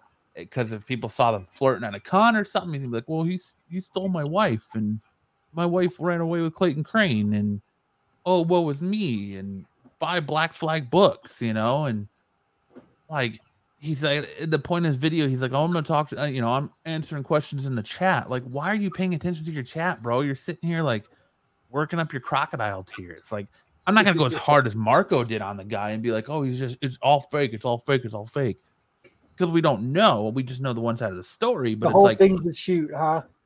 I, I don't know, man. I just my first instinct would not be to go as someone who is who's had a marriage end because his wife cheated on him. I my first instinct is not to cry about it online. You know, it's not to cry about it to a, a bunch of people on the internet. Like you kind of keep that close to the chest, but I guess really what what are you trying to do here? Are you trying to end Clayton's career because your wife ran off him? Like obviously there's bigger issues in your marriage if someone can come into your life and just drive like up and leave you for that, you know? It's obviously maybe you weren't throwing it down anymore. Maybe you weren't attentive. I, I don't know. I'm not gonna accuse, but I'm just saying, like to me, it doesn't affect Clayton Crain's work, and it shouldn't affect his work and his ability to get work just because dude's wife made a decision. You know, there's two Yeah, people here. Stuff like that that happens does I cancel understand. people yeah. out. You know, Well, there's like, two. There's two people here. That like shit it's not happens in just rock like and roll There's three. all the time. Well, okay, rock three. But two two actually. people made the choice They just wrote an to to wrong somebody. So, but if he was coming to town soon, I would totally ask him. So what's up? there you go. I, Well, I he'll think do one of his ten annual tours of America. So, feels Ish, like when he's can here you every get other Clayton month. Crain to, to Scottsdale for a signing? We'll see. I'll have to ask Bill how he feels about this. if you get him there, I'll totally ask him. But I know that you've you've said that you have access to Bill, who's who said he's got behind the scenes information about the acetate stuff. So knowing what you know, ish, do you do you feel like all this match lines up? Like this is real, or do you feel like you said? Do you feel like this is him just trying to save face for the acetate thing? It's both. I think it's both. You know, I don't think he's lying that Clayton Crain stole his wife, but he's definitely trying to parlay it into sympathy points. Keep buying my books because this happened. So, do you think in his next contract it's going to say you can't steal my significant other? Probably. But why or you'll cry have to do free that? covers for me. What I- and I think that's what sends a red flag for me is like why cry about that but then plug your store why cry about that then plug black black flag like that you know saying oh well we're gonna keep going and we're gonna get you all these ASM issues that you love and want and we're gonna keep going like what dude like might be the only thing left in his life keeping him. your Well- wife, your life well, that was already trash though. Like your life is falling apart. You already shit on your reputation by pulling some some sketchy shit at C2E2 and then following it up by pulling even more stupid shit at at Boston. And so it's like you're like, well, I need to save face here.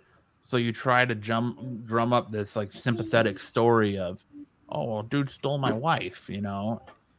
But maybe I don't know. Maybe it is true because, like I said, I haven't heard Clinton Crain coming out and flat out being like, "Nah, dude, I didn't do any of that." Like he hasn't said a word about it. So who knows, man?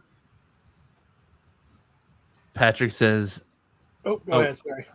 "Oh, I was gonna say." Patrick says, "I believe him because dude looked weak and called himself a pussy, just trying to to use it so people will move past the acetate and focus on his wife giving up the asset." yeah, right.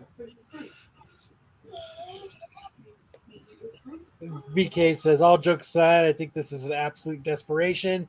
If he's a long life comic fan, he should know that the average fan has less sympathy than Kyle. uh comic chef says if this is all staged crain and his wife did play a part and be at the next con keep a keep the novella going right Oh man, can you imagine that next con if both of them show up? Dude, yeah, dude, like they gotta be there, all right. And dude from Black Flag's gonna be there too, and he, he's gotta come in and be like, "You, you stole my wife!" And this guy out of the like comes out of the back with a boombox, is like dun dun dun. And he's be like, You can hold the boombox up. Yeah, like super over dramatic, dude. Like definite telenovela stuff. But I don't know. That, that's just a lot to go on there. maybe Black Flag wasn't using his Jolly Roger correctly. Yeah, I mean, he was he had he was with his wife for twenty years. Yeah. Sticks says bottom line, will this affect Crain in any way? Only really in the court of public opinion. Like it shouldn't, in my opinion, it shouldn't affect him getting work at all because it doesn't. The I, I guess you Yeah, now it comes down- character, but Now it comes down to questions like how hot is this wife? That's what's gonna make or break Clayton Crain. she kind of looks like Sarah Palin. Huh. Well, she wears those kind of glasses. She's not Yeah, like if you. I don't know if you guys used to actually watch their sales. Like I've watched Black Flag sales and, and stuff since they've been on. You know, since the beginning. And his wife, like Jason, was never on any of the episodes. Like or think like she was the person that was on the screen. Do when they were doing their sales, you know what I mean? Like she well, was. I mean, smart, like hot nerd, you know, nerd, bunch of lonely nerds watching a hot chick sell comics. Why do you think like, uh, what's her face on on whatnot is so popular? I can't think of her nerdy chick or whatever on whatnot. Yeah.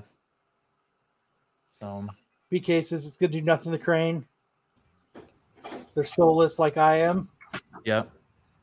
It's true. It, it really is true. Like, as long as you give them good covers and great art, like, I'll still nobody- buy them. Yeah, nobody cares about your personal life. Like, There, Patrick nailed it. That's I was trying to figure out the best way to describe it, and Cute librarian thing. All right. yeah, he said the wife is a solid 7.5. Not bad, to be honest. Little Joe crinkly Doolin said 20 years and he still looks like he shops at Hot Topic. her corners are stuffed. BK says if Crain shows up at NYCC, it'll be interesting. I mean, Eh. do you think it's gonna be a while before you see him? Then Maybe. I mean, I don't know. It could explain why he's been canceling appearances, but I, Until don't know what- like- still. I don't know if he's got lawyers that are telling him not to respond or if he's going to like file like a defamation lawsuit against the dude or or what, but like in this instance I, I don't know. Do you Can think the longer he sits? Huh? Can you if you stole his wife? No, that's what I'm saying. Like, if you stole his wife, then, like I say, it, his silence can go both ways. It means that he's not making comment because he's not feeding into it, but it also makes him look guilty because he's not being like, I, I didn't do nothing like this, you know. But NYCC is the last big con. There's a lot of money at stake. yeah, that's true. So Hey, I'm I'll tell you this: it this keeps us talking about Black Flag. it- You are correct. It does. I mean, You know, because I'm sitting here like, you know, I don't even care about these people. I'm not a big Clayton Crain fan. I'll be honest. I don't give a shit about Dude, Black Flag. fire But here we are, week after week, saying their names, talking about them. So I guess you know, even just bad brings drama some s- It just brings PR excitement these into the comic book community, I think. sure. But I mean, uh, yeah. I mean, it's radio silence, and you know, like Joe says, it's weird. Like, but he doesn't expect to say anything. But it is weird that like nothing came out. Like, no, it's He's not probably- true. He's on his honeymoon right now.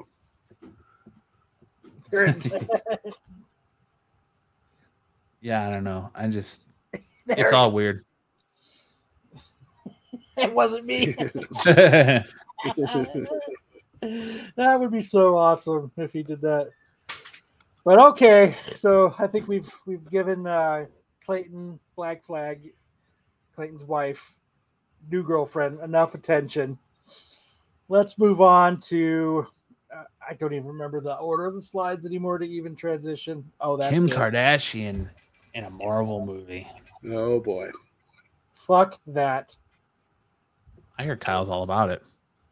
Maybe if Kourtney Kardashian was, but not Kim. They're all, and in the words of uh, um, Mr. McClay over at um, Beyond Wednesday, they're all burnt. They're fucking burnt. Burnt. But for her to come and say, I will give a shot at acting if I could be in the Marvel movie, fuck off. Well, she, I mean, she's been in movies. She was in uh, does it what a disaster movie, I think, and I mean, she was in a, she was in a porn. she was in a Porn, porn with. Ray J. Um, But like, what would she even play? What character could she even fucking play? herself, like after like after the Megan Thee Stallion cameo in in She Hulk, I think all bets are off. Like you could just see her show up as herself at some point. Do we need to? We don't need that. No, you don't. I don't think you need to, but I'm just saying it.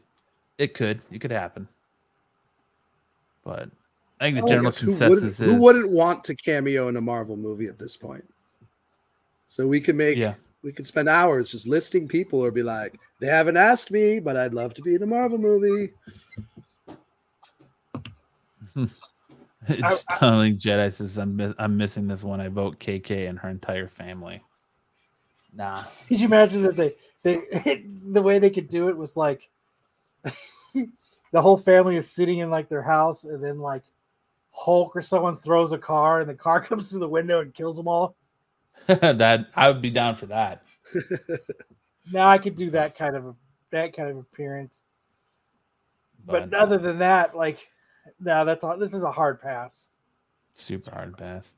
Um, Squid Game star Lee Jung-jae has been cast in a lead role in Lucasfilm's upcoming series Star Wars: The Acolyte, being for Dis- developed for Disney Plus. Uh, we don't really have anything too monumental, I don't think, released about the Acolyte unless something came out at D23 today that I'm not aware of. But it's cool that this dude went from a little Korean film that could to to getting roles in Star Wars now. Hopefully, I wonder if they're gonna make him learn how to speak English, or maybe he already knows how to speak English, or or what. So I mean, like he was good in Squid Games, but like, is he that good of an actor? I don't know. I don't. I haven't seen him in anything other than Squid Game, so I can't really judge. Like I'm kind of in the fence about him being in something else. All I know is he's gonna get that. He's gonna get that Disney money now. So Like, what kind of role do you think he would play? Uh, I it's he's gonna probably be he's supposedly in a lead role, so I don't I don't know. I don't even know what the acolyte's gonna be about. So it's really hard to like it's this is cool because you're seeing this actor and the the phenomenon that Squid Games was.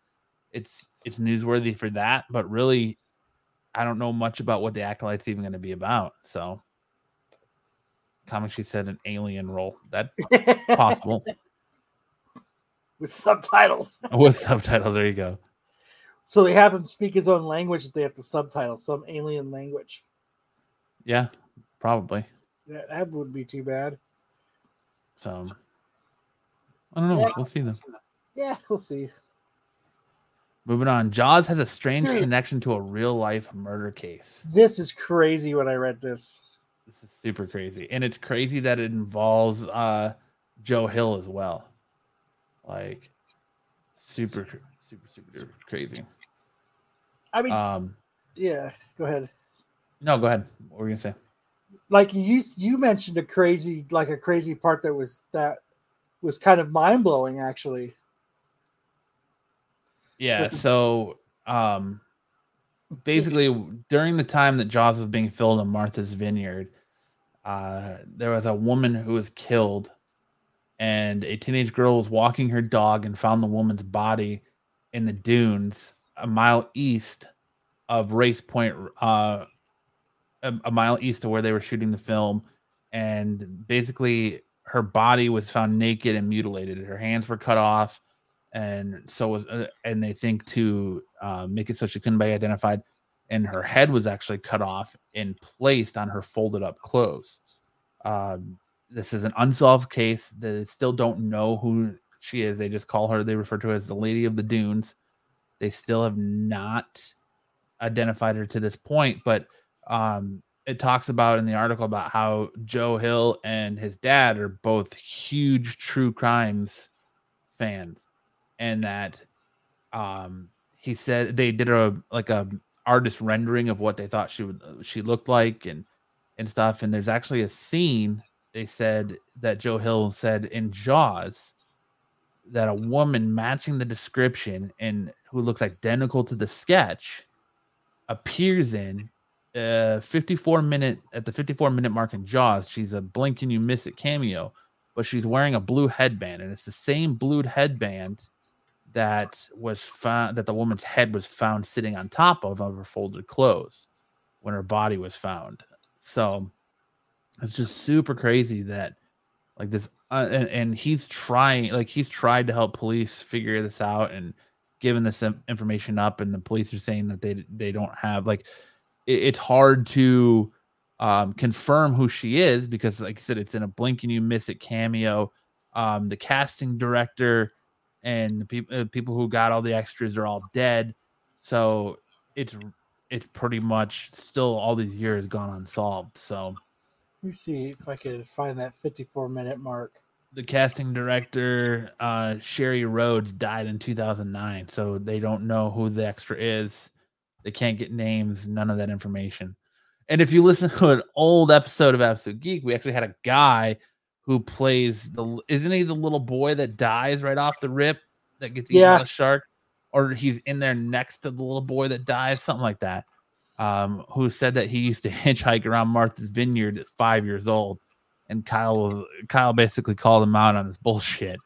And like it makes me wonder why now i would i want to go back and ask him like hey man who was this woman? Do you know who she was? Can you can you help solve this murder? Like was it you how were you not murdered at hit at five years old hitchhiking around so yeah So that's that's the blue bandana woman right there.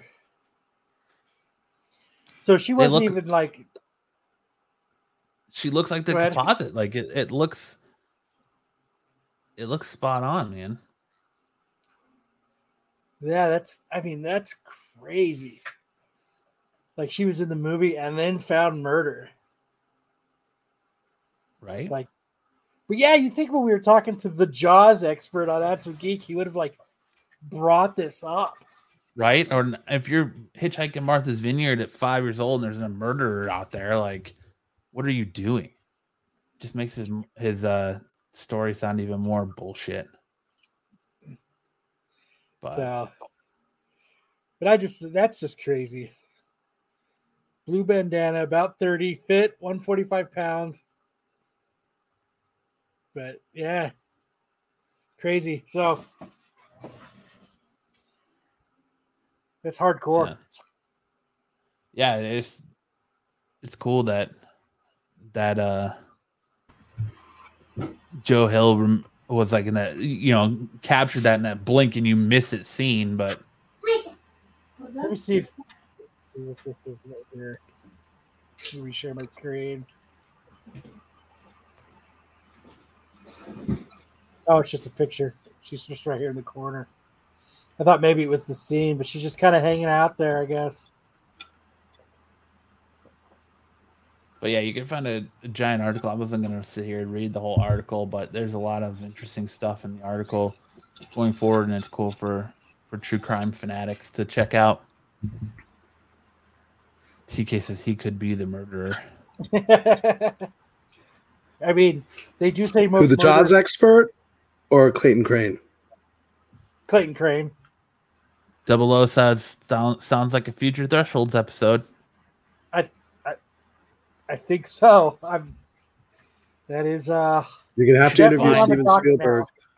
You should find someone that can channel the dead and see if they can be like, listen, I want you to try and channel this woman with the blue bandana who was found dead in Martha's Vineyard at the same I think time we have a Jaws was being. psychic coming on. So what I'll try to do is maybe I'll bring it up with the psychic, and the next oh. time we have someone that's got a spirit box, I'll have we'll see if we can try to communicate with them through the spirit box. There you go. So that's, There, there it is. We'll figure it. We will. We will solve this murder. Right here. on Saturday Night Special. We will Yes, sir. Strap in because we will we will solve this murder. I am going to ask Greg Six Boy. I am going to ask Greg. I've been trying to find a reason to get him back on, so maybe this could be our reason. So, and then our next topic. Stumbling says I wouldn't say he was a Jaws expert. no, I think he was a fake it till you make it kind of guy. Yeah. Our next topic of the night Amazon cancels its television adaptation of Paper Girls just after one season. The sci fi series will be shopped at other outlets by Legendary. This news comes after the sci fi series premiered its eight episodes first season on July 29th. And it had a good Rotten Tomato score 90% audience or 90% critic, 88% audience. So it was it was fresh. Um, so they're gonna try and shop it around, but it's not coming back to Prime Video, and a lot of I've seen a lot of people say that like this show was was not well um advertised and I that think they that didn't was even the know it was problem. out. I, I really do. I don't know, like because it was all over Prime, it was all over at San Diego Comic Con, like it was all over. I feel like it was. I just feel like maybe because Stranger Things just finished up, maybe people weren't into that, you know, Stranger Things esque feeling show, like Stranger Things light, if you will.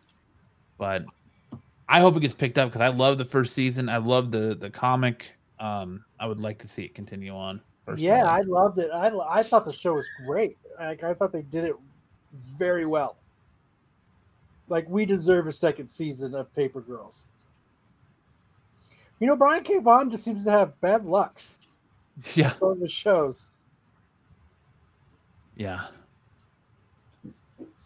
So, but Joe's Doolin says, "Boo! So many shows get a longer run for garbage. Paper Girls was good. It wasn't marked to the non-comic community. Yeah, I think that's a lot of it too. I just think it wasn't out there quite enough.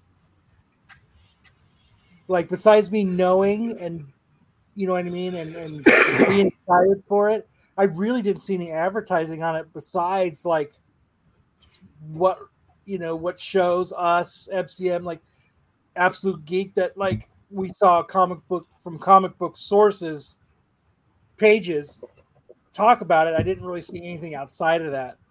yeah." Um, the comic chef says, "I just feel like there's way too much shit to watch at the same time. Work and get comics. Yeah, and like I said, it it came right on the heels of the second half of the fifth season or the second half of the last season of Stranger Things too. So it is all a lot. And stick, uh, stumbling Jedi says I didn't know anything about it until Matt mentioned it to me. I don't look at Prime for series. Uh, had Matt not said anything, I wouldn't have watched it. And Yeah, it I was mean, probably like, I don't the look same time as Prime. the boys too. I don't look on Prime for what shows they do. I don't do that either. So if it's not kind of thrown in my face from every angle, then I, I kind of don't know. Yeah. Except for Paper Girls, because you know they had been teasing it for a while, and then you know since I'm familiar with the comics, that made it very that made my you know that's what kept it on my radar. Eric Williams says this show was fantastic, very faithful to the incredible comic. More, please. Yes, I agree. hundred percent. But um, one of the things we got out of D23 today is something we speculated on a few weeks ago, really in the conversation of the Thunderbolts cast. Well, we found out today that the Thunderbolts are going to consist of Ghost, um, Red Guardian, White Widow, um, Bucky Barnes for some reason. I, got me. Um, U.S. Agent and uh, Taskmaster. So a lot of uh, three of the characters coming out straight out of the Black Widow movie. So I guess keep it connected, right? right.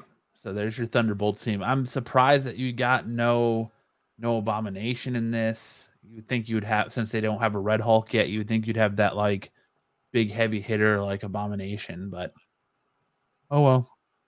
Hopefully they make some changes to Taskmaster too. But Yes, I agree. what first girl? That's um what's her face from uh Seinfeld's character. Uh, I can't think of what her, she who what her name what's her name in the MCU ish, do you know? Mad- Madam Hydra. Is it Madam Hyde? That was something else. The Contessa. Yeah, Madam Yeah. Hydra. So there you I go mean, with Thunderbolts news. That's going to be a movie. Uh, yeah, it's the Thunderbolts movie. Meh. So Oh, like Wait, I just started watching TV show? Morbius today. it is a movie. It is a movie. Okay. Yeah, it'll be a movie, and I'm totally on board for it because I'm, I'm, I'm down to see anything else with Florence Pugh in it. Right. There you go. Double O's got it. Yeah, nice. Valentina Allegra de Fontaine. Oh, I use Allegra. It, AKA But Bucky does seem mind. out of place. Sticks like yeah, exactly. but you're keeping Uh-huh. characters that you're familiar with. Yes, true. That's a deep cut too. Back to Ant Man two to go with Ghost. Like that's a real deep cut. But But same thing. It's yeah, a it's a character that people are familiar with. but and then we're gonna roll it over to Ish to get some some Star Trek news. Yes, they had Star Trek Day two days ago, and um, one of the announcements um, they showed a teaser clip, so not like a trailer. They just showed like an entire scene clip from uh, season two of Strange New Worlds, and then announced that um, Carol Kane has been added to the cast as the new chief engineer. I got this little pulled up here in case you guys are wondering who Carol Kane well. is. She is She's in the- a. I'm sorry. She's in The Princess Bride. She's in License to Drive, right? Yeah, License to her? Drive, Princess Bride. She was on that show Unbreakable. Kimmy Schmidt. Um, I guess she won two Emmy awards for that. She has an Oscar nomination. She was an Annie Hall. Dog That's Day that's who she is. She's the old woman in the Unbreakable Kim, uh, Kimmy Schmidt. Yeah, The, the like and old then of like, course very well pothead. known for her character in um, Taxi as Andy Kaufman's wife, Latka Gravas's wife. She truly has aged well. So yeah, she's 70 years old and she's now joining the crew of the USS Enterprise as chief engineer. So my first my first reaction, I guess I have to admit, is, is was ageist, ageism, because I'm like, what the fuck is a 70 year old gonna do on a crew? But hey, it's the future, it's Star Trek, so of course, you know, she's gonna have it going on, even at age 70. She's gonna know her shit. Though apparently, um, they're gonna be replacing the engineer every year until we get to Scotty at some point. So I don't. I guess she's gonna die or something. She's not gonna make it to next season. I still think her best We'll see. You know, Crystal's wife in The Princess Bride. Princess Bride. Yeah. I mean, we'll see if she's bringing you know comedy to the show or she's bringing grandma vibe. We'll see. Dude, she looks pretty good for 70. Sure. This picture is very flattering of her because if you look at her in Let's Kimmy hope she Schmidt, still could act good. I'm trying to find more recent Okay, pictures. she brings her. ancient technology to the future. But you know, if And- fucking if William Shatner can go into space at age 96, then there's no reason a 70 year old can be chief engineer of the starship. So there you go. I mean, that's a lot of pressure for a 70 year old, though, to be the chief engineer of a starship. Well, I imagine she's got probably got some experience, and she's like, I can handle this. Stick Boy has a question for you. Ish. Um, You think Uhura what was set up to Uhura be in is this, in this? but her illness kept her out of Uhura is a main character in the show, so You're right. Keep her away from Clayton Crain. That's right. yeah. Unless Six Boy is referring to the actress Nichelle Nichols. I think he's referring And I to the the, to the actress. Yeah, so she actually was she was supposed to show up as Uhura's grandma in a cameo, but then she passed away. Damn, she is 70 years old. That's crazy. Yeah,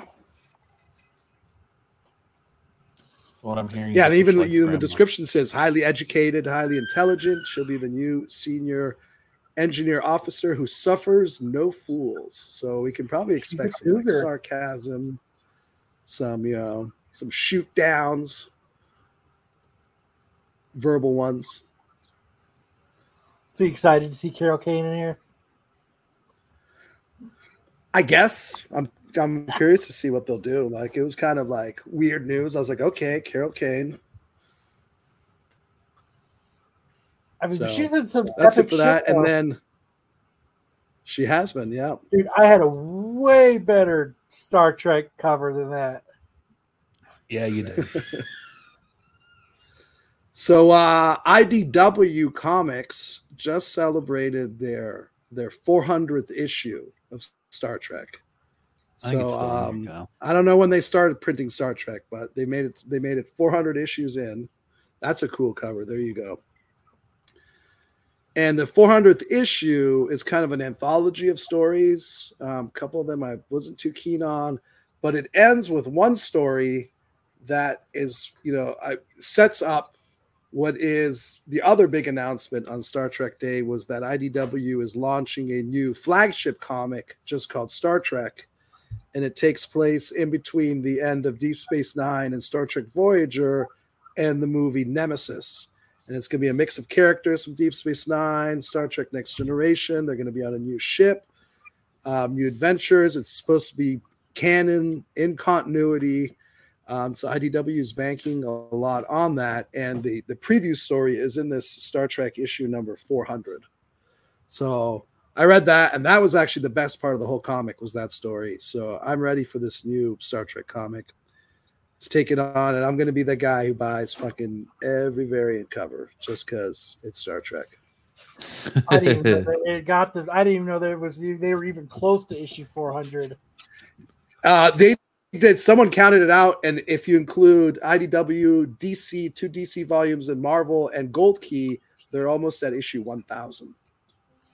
Damn, they're keeping up with Detective Comics. Yep. So Damn, there is. I know they don't get. They've never really gotten a lot of spotlight. A lot, you know, talk about them. But Star Trek comics have been around for a long time. They're always there, and some some of them not so good. Some of them really good. So I'm hoping this new this new launch is they're going to put a good creative team on it, and they actually did. Uh, what's that? Did you guys get that cover? I did. Eight dollars for it, and I fucking I snatched that one up. Yeah, I bought like I think five different covers on that at eight bucks a piece, plus my store discount. Damn, eight dollars for a comic. Eric Williams says, "Ish, any chance you might get a Star Trek slash Star Wars crossover like Marvel DC crossovers? Can you make that happen, please?" Well, Ish is gonna write it just that. for you, Eric. I guess if Star Trek goes, you know, way back in time to a faraway galaxy, they can meet somehow. But they actually did a, a Star Trek and DC crossover before with Green Lantern. Double O says, "I got the lower decks cover." Nice. I got that one too. That was actually the retailer incentive cover. Didn't they do a Star Trek Transformers crossover? Yes, they've done that too. Which is kind of weird. Have they done a Star Trek trash can crossover? Because that's where the Trek belongs. Matt. We don't hawk Trek here. Oh, okay. um, I was gonna say something else. Now I forgot. Thanks, Matt. You're welcome. Double O says that wouldn't make sense. Star Trek is sci-fi and Star Wars is fantasy. Hey, what? He's not wrong.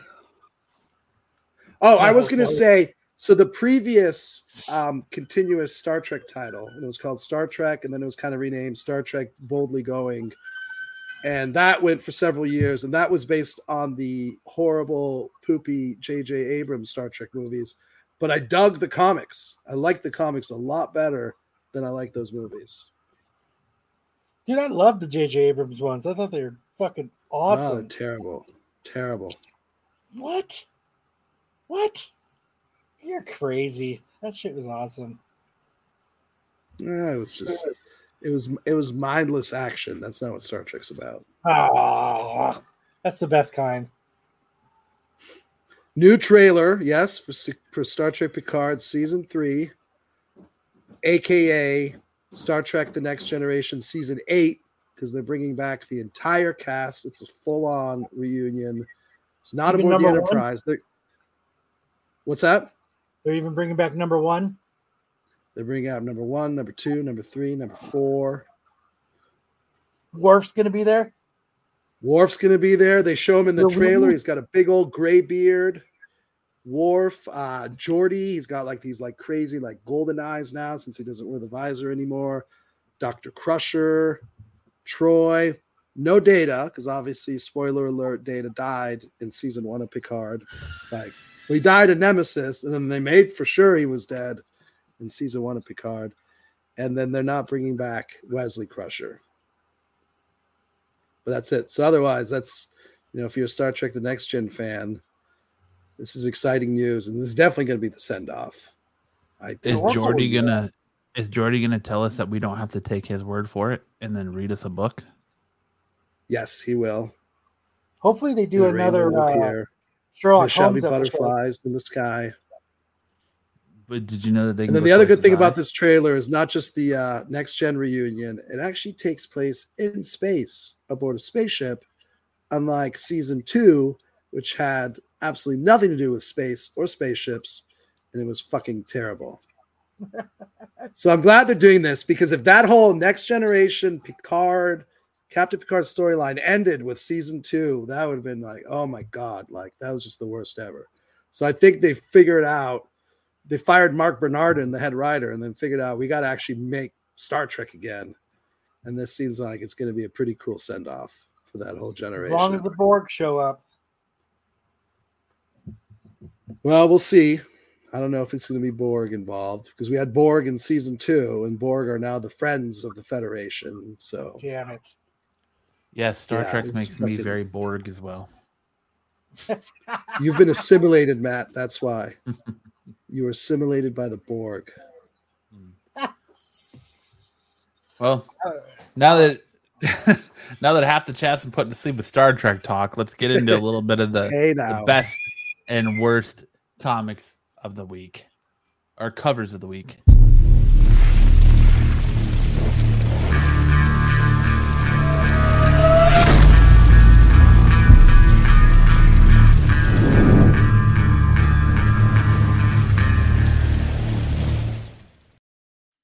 On the docket today, up for worst cover of the week, we have America's Really Got Heroes. Number one. It's just a bad cover. It's, yeah, this is an all around bad cover. It's payback time. And then we also got Batman, a new issue of Batman. This, I just something about this cover was just not good. I don't know. I think it's the aesthetic that you can see his pupil behind the cowl. It's just, he, I mean, what is he? Is he dodging like a fireball? Like it's just not a. As far as Batman covers goes, it's just not a very I'm not sure where Jorge was trying to get with get at with this cover. Yeah. It's just uh just one of those misses, those those rare misses, but uh and of course we got 007 Ian Fleming's 007 James Bond number 2 Diamond wait, wait, Legacy you listing cover. this as worst of the week? Yeah, it's worst No. Just because That's it's great, 007, that's- it automatically gets on the list as horrible. No, of the week. fuck that. Fuck that. I don't I like it. It's got that pulp novel Ian Fleming look to it.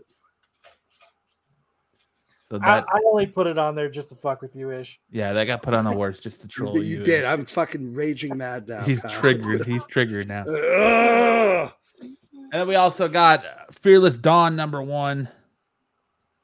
Um, I just like the chick in this cover looks good, but everything else is just not. It's subpar. What's this alien doing with like an M1 Garand down here, man? Like, what are you gonna do with that gun? Honestly, right?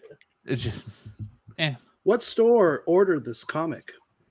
who Yeah, That's knows. what I'd like to know. Yeah, probably none. Because you know how many issues Um, we ordered of this? None. None. Double I bet O you, uh.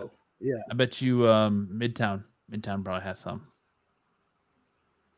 Some. yep.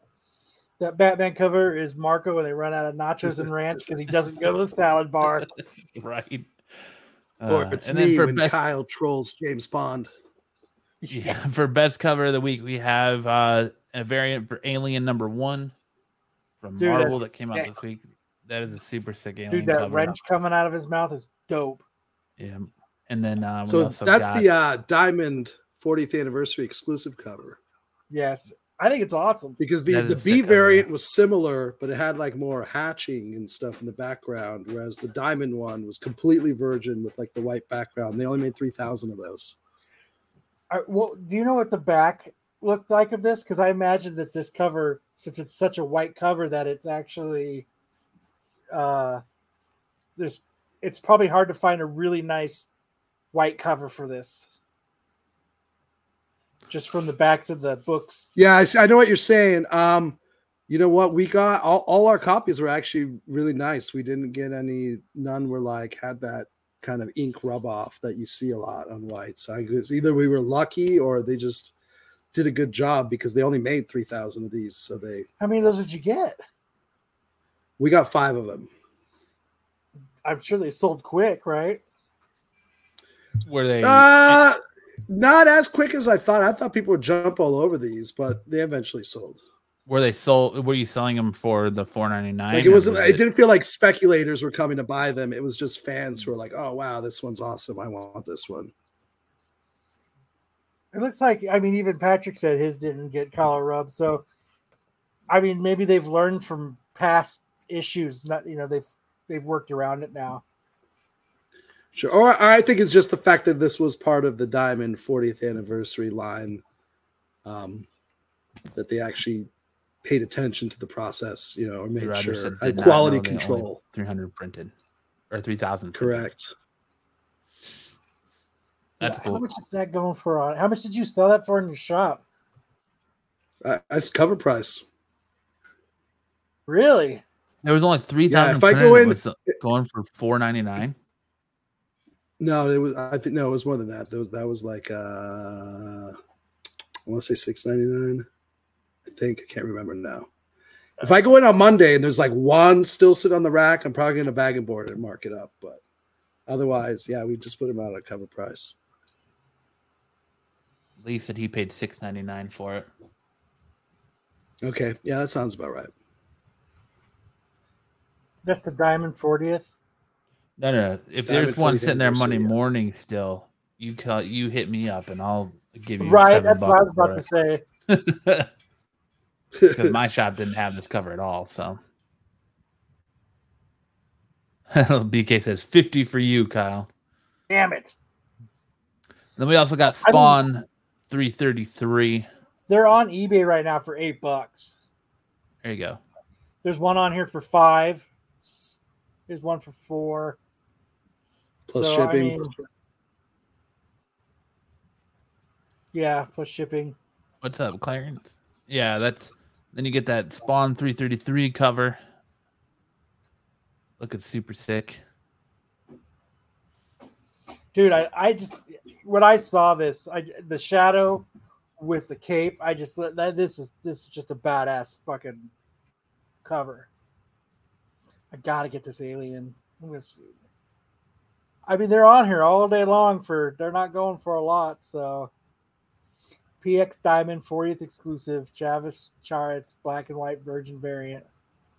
I mean, for not having uh, you would expect for only having a few thousand copies, it would be going for more. Stick says it's not his bag. I mean, I just as as a, I mean, as a fan of the the franchise, it, it, you've got to. I think it's cool if, if you alienate your thing. I get it, you know, totally. And so, and I agree with Eric. I mean, those Spawn covers. Nobody reads Spawn, but everyone buys them because the covers are badass. Yeah, two of my favorite Spawn covers are still the the trick or treat ones, where you had like the the evil ice cream man one on the the front, and then the other one was I believe it was um what the hell's the clown's name from Spawn? I gotta buy one of these right now. Hold on. The clown. Yeah, I'm trying to think of the clown's name from Spawn.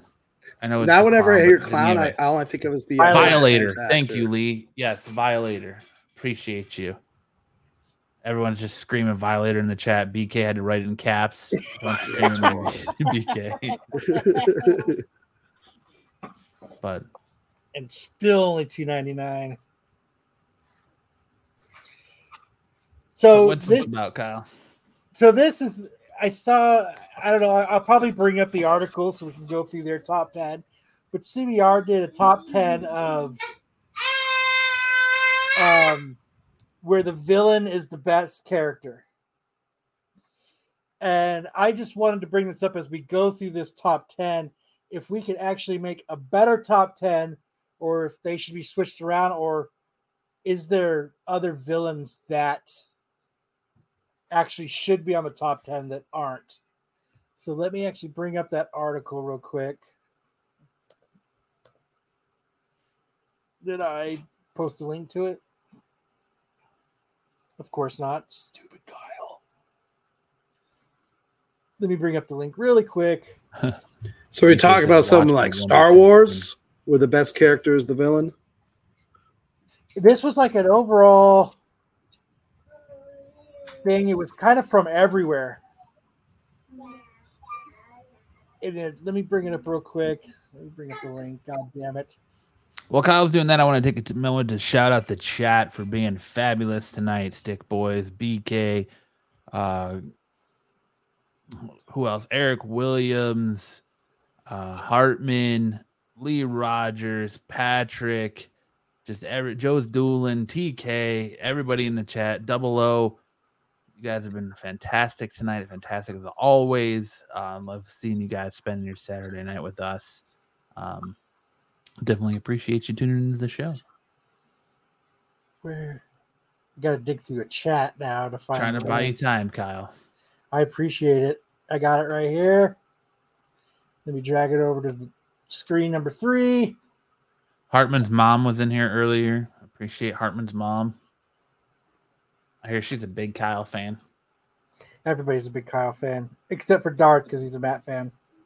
Yeah, he likes Kyle too. Did you find it, Kyle? Because I got it if you didn't. I, I have it up. I'm to share my screen right now.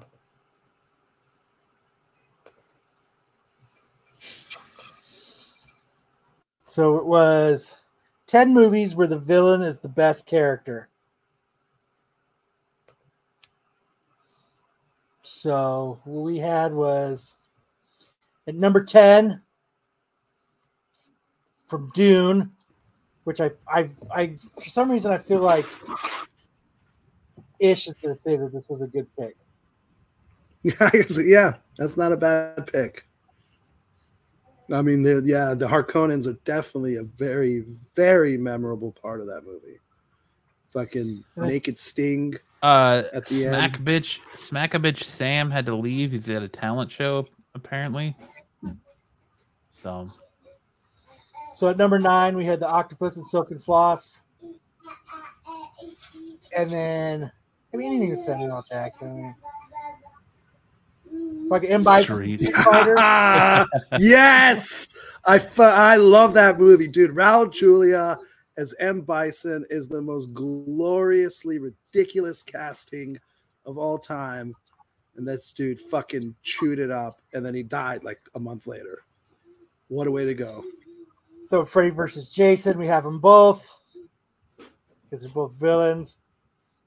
Jason got the swang song that he deserved. The 1990 Pennywise from the movie It, which I think is way better than the newer version of It. We got Davy Jones from Pirates of the Caribbean. That's kind of a good pick because that's no an okay movie, but Davy Jones is like that dude. Just the the, the way they rendered that character was, I thought, pretty. I think this is. I think they nailed it right here with uh,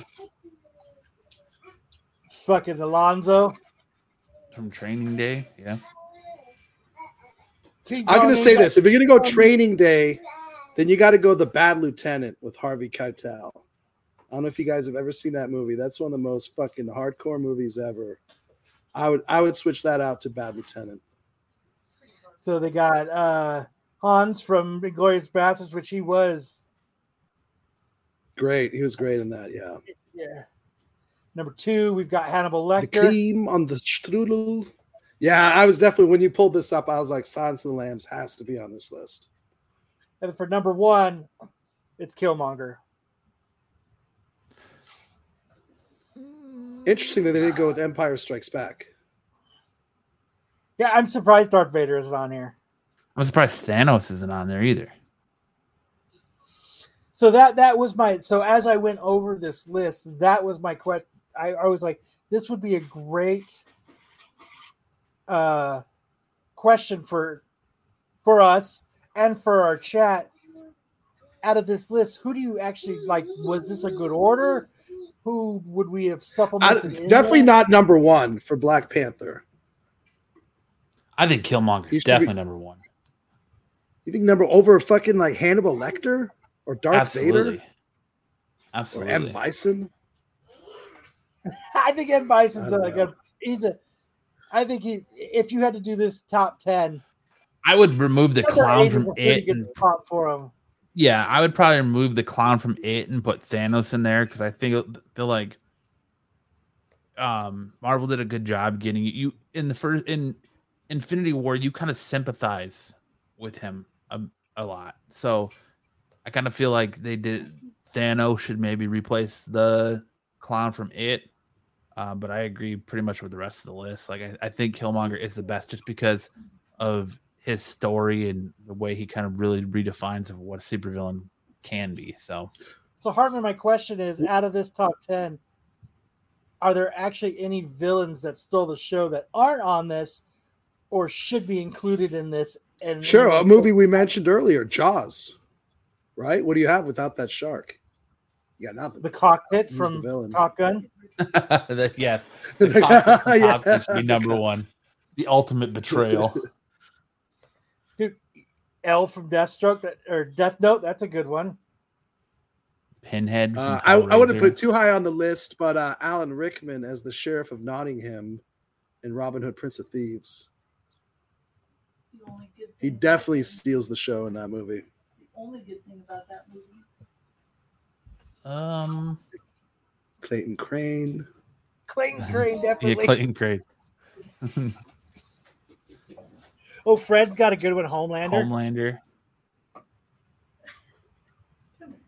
Like uh, Glenn Close in Fatal Attraction. That's funny. that's what that is. Clayton Crain. That's a good one too. I still love that. But I mean, like, I mean, Pinhead. That's a good one. Like, there's so many good villains that, like, like I always go back because you remember Pumpkinhead. Well, I think in, in most horror movies, the villain's always going to be better. You know, like even Phantasm, right? The old dude with the ball. Much more interesting than just the guy and the girl screaming throughout the movie. The Joker. So I, yeah, I mean, I think Myers. a lot of this list is phoned. Arnold in, though, Schwarzenegger as Mr. Freeze. I think number 10 could go dune 1984 could go nine could go the spirit octopus and Silken Floss they could go i think m bison stays freddie and jason can go i think that's phoned in the clown from it's kind of phoned in davy jones is a good one Dude, training day is a good one Hans Glorious Bastards- Gruber. yeah it's a good one Silence of the Lambs. Yeah, think, Hans yeah, I Gruber's good, but Bruce Willis is that's saying that Bruce Willis was kind of crap and the movie's all Hans Gruber. Oh, I mean, Hans Gruber is the most memorable part. That's how you know it's Christmas time. When Hans Yeah. Gruber falls off the top on, Bruce of Willis is Nakion very Plaza. memorable in that movie. But I think like the first three are good, four's good, five's good, six would be. I think six, seven, nine, and ten could all be easily replaced. I mean, it it is good. So, who do you truly think you? you- I mean, like, who do you think should be number one? You think Killmonger's good, Matt? American Psycho, Patrick Bateman.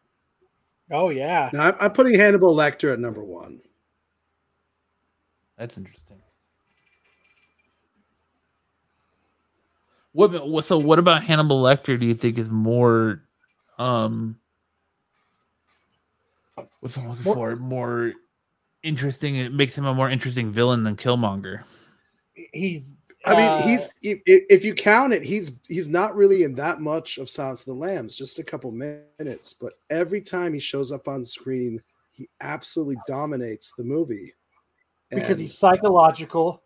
He he's he's y- you know what I mean. You don't know if he's telling the truth. You don't know if he's leading you in the right direction. You don't know. He's crazy. yeah, he's like this, you know, puppet master. And then it's just Anthony Hopkins' performance is just fucking legendary. You know, that's gonna go down in time as as uh, like an all-time performance. You know, Joe's Doolin Doolin, Joe's De Doolin is pulling some Fear. great ones. Yeah, Max Cady and Cape Fear. Macaulay Culkin, the good son. But I But what was the criteria here that the villain is the That's best easy part of the cut. movie? Was that the It's wording? it, it's more of a Yeah, the villain. The villain is the best character in the movie. yeah. Where the villain is the best character. Okay. Yeah, So I definitely think that Killmonger was the best character in Black Panther. But yeah, right right here. Buddy Love from the Nutty Professor. Sorry, I didn't mean to click off one. I just said what intelligent, polite, sophisticated, and scary. I'll give you that. Some deep So, cuts. I- there's just some I mean, there's just people that just take that just still show. I just thought it was a dude, Gary Old Gary Oldman. yeah, Yeah. When he there's was some in good uh, ones. The chat, some good ones. dude, you know when he was in uh Yeah, there's a lot of chats thrown in a lot of good. Harry and Marv, Home Alone.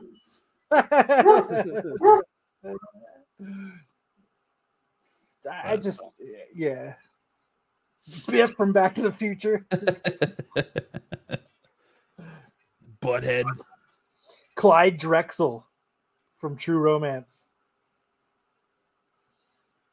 This motherfucker thinks it's white boy day. Is it white boy day? No, man, it ain't white boy day.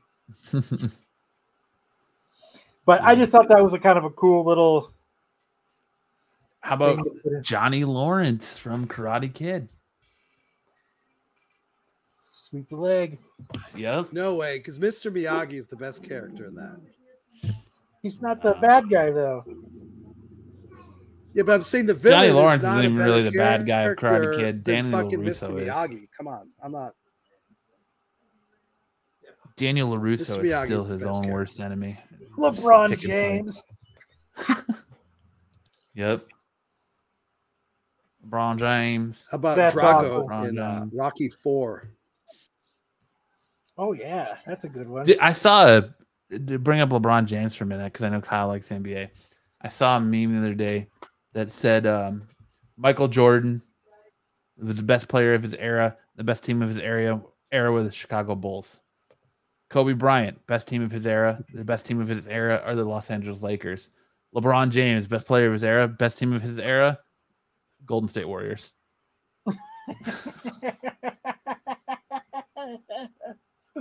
oh shit. But But I just thought that was kind of a cool little list to to ponder over. Yeah, that was a fun list. I like that. but uh, Uh, and then you think back to- about it, it's just an avalanche of, of characters to name. Yeah. Going back to the comic shop, we're gonna do our first run through our first appearances at hit store shelves this week. Number one, uh, we first up we have Spider-Man 2099 Exodus, or the book that I call the the uh, first appearance um, hunter, or uh, well, not not necessarily hunter, but whore I guess, because this book is, just seems to be made for first appearances. Um, this week we got the an appearance as of Norman Osborn as the Galactic Goblin in a first appearance of Spider Woman 2099. Um, up next, Black Panther number nine had the first appearance of the Colonist and the first cameo of the Buffalo Buffalo Soldier, uh, Shooter McGavin. You eat pieces of shit for breakfast? No. Captain America, uh, Sentinel of Liberty had the full first appearance of the Revolution. Um, All Out Avengers number one had the first appearance of Queen Arak. And then Sabrina, uh, Teenage Witch Anniversary Spectacular number one had the first appearance of Amber Nightstone, an evil witch born at the same time as Sabrina. The So chick that, played her, she's gonna be in a movie coming up. What was it? What is it? Who? The chick that played Sabrina. Oh, I have no idea. Like which which chick? The um the like the Sabrina the Teenage Netflix. Witch. Oh no, I don't. I Not don't know. Melissa Joan Hart. hey man, she could still be in a movie. You never know. Wanda from WandaVision. There you go. Oh, look at that. Joe threw in the f- one who flew over the cuckoo's nest. Mm. That's a deep cut there. The And then we're gonna get into our top five. Uh, Ish did not submit a top five this week because, in his own words, he does not like Clayton, Clayton Crain. Um, I wonder if there is some some more deep cut there. No, no, no. Did I didn't. I didn't. There's no. There's no dislike. I'm just. Did he try to steal your I wife, like- Ish? Is that is that what the deal is? Did Yeah, he try to steal I'm your worried mom away now from you? that he might try to steal my wife. Yeah. But I don't know. Try I to just your mom. I gotta Honestly, go look your at mom Clayton would kick Crain his ass. and pick a top Yeah. five. Oh yeah, Kathy Bates from Misery. But the girl from Mad Men. That you got to zero that down though, Joe, Joe's doing. So, um, do you want to do your top five first, Kyle, or do you want me to do mine? Uh, Gangs of New no, York. Daniel Day Lewis and Gangs of New York. All right, we'll go in order. So number five for me, I have a uh, Crimson Rain Star Wars Darth Vader cover. Um, I like this cover not for Vader, but for the Imperial ship in the background. Like I just feel like the detail on that that starship is incredible, and all the little Tie fighters and the Millennium Falcon in the back. Like I feel like everything is so incredible on this cover, but Darth Vader.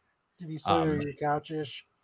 So that's uh why it's number five for me.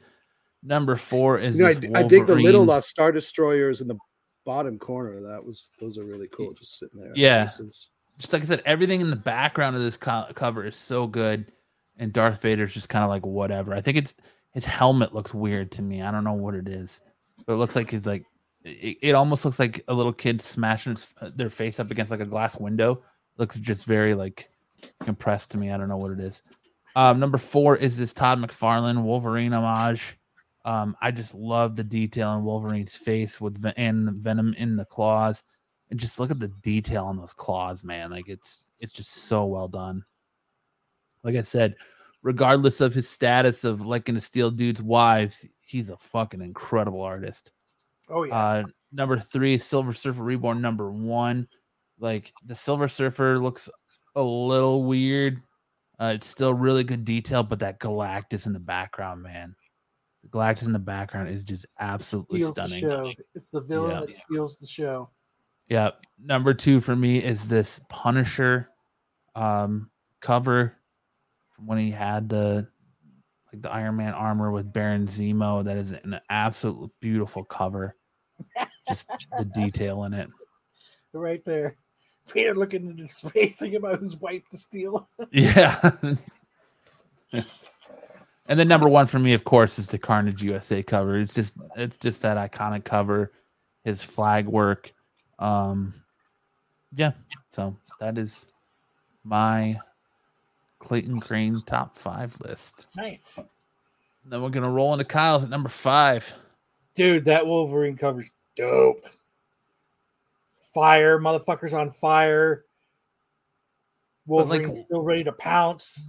Look at like how small and tiny his like how look how like long his waist is, dude.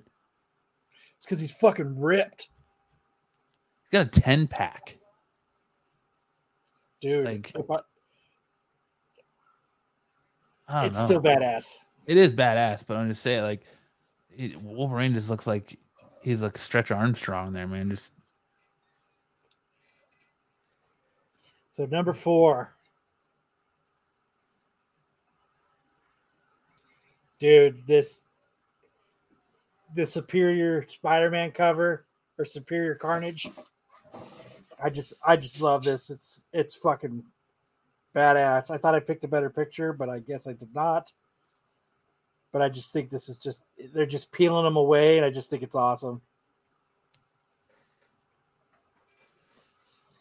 Dude.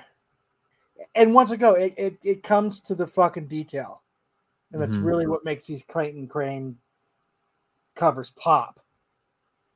Dude, just like that in the, the chain Infinity Gauntlet. It just I, I just the detail he puts into it, it's just badass. Yeah, that Infinity Gauntlet is is spectacular. It is.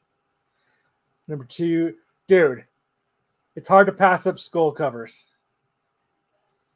And It is, and this one was super badass.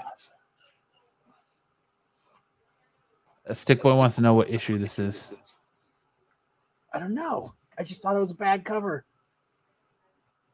Here, I'll look it up right now. But number number two, you had the the uh, Venom twenty one. I think this was a B cover, wasn't it? Yeah, Skull cover, badass cover, and then number one. and I have. I'm pretty sure I have. I think uh, Michael Stout actually sent me this cover. R.I.P. Yes, sir. But I mean, that's just. It's got Kylo Ren, and I tr- I try to get everything with Kylo Ren. Um, because it's I just I just think he's a badass character. If it's just to have Darth Vader behind him, have pops behind, you know what I mean? It's just it's just killer, Still looks like he's got a Yeah, Pops. smush in face, even right there. dude. This is, those are called reflections. Reflections of the wife he tried to steal. Yes, sir. Let's see if I can find it. Lee Rogers says, "I love that skull cover. It is badass, super badass cover, man. I, it really is. It's uh, Yeah, those are all really, really good covers you guys showed. Proves It's, proves, I uh, guess, how he's uh, pulling in, snatching that pussy. Yeah, see- Uh, Eric said it. Vader's helmet looks too shallow again on Kylo. Exactly. That's what I'm saying. So that it's Cosmic Ghost Rider destroys the Marvel history number one. Okay, boomer. Who's a boomer? I don't- who said anything about boomer? Damn, Matt got the boomer comment. I didn't. I just saw it. I just said, okay, boomer. I don't know. But there you go. Top five Clayton Crain covers. That takes us into the the topic everyone was screaming for. Oh, the Kylo Ren. Oh, skit. the Kylo Ren skit. Okay. Um, but every the topic everyone was looking for, screaming for at the top of their lungs. It's time for movie world.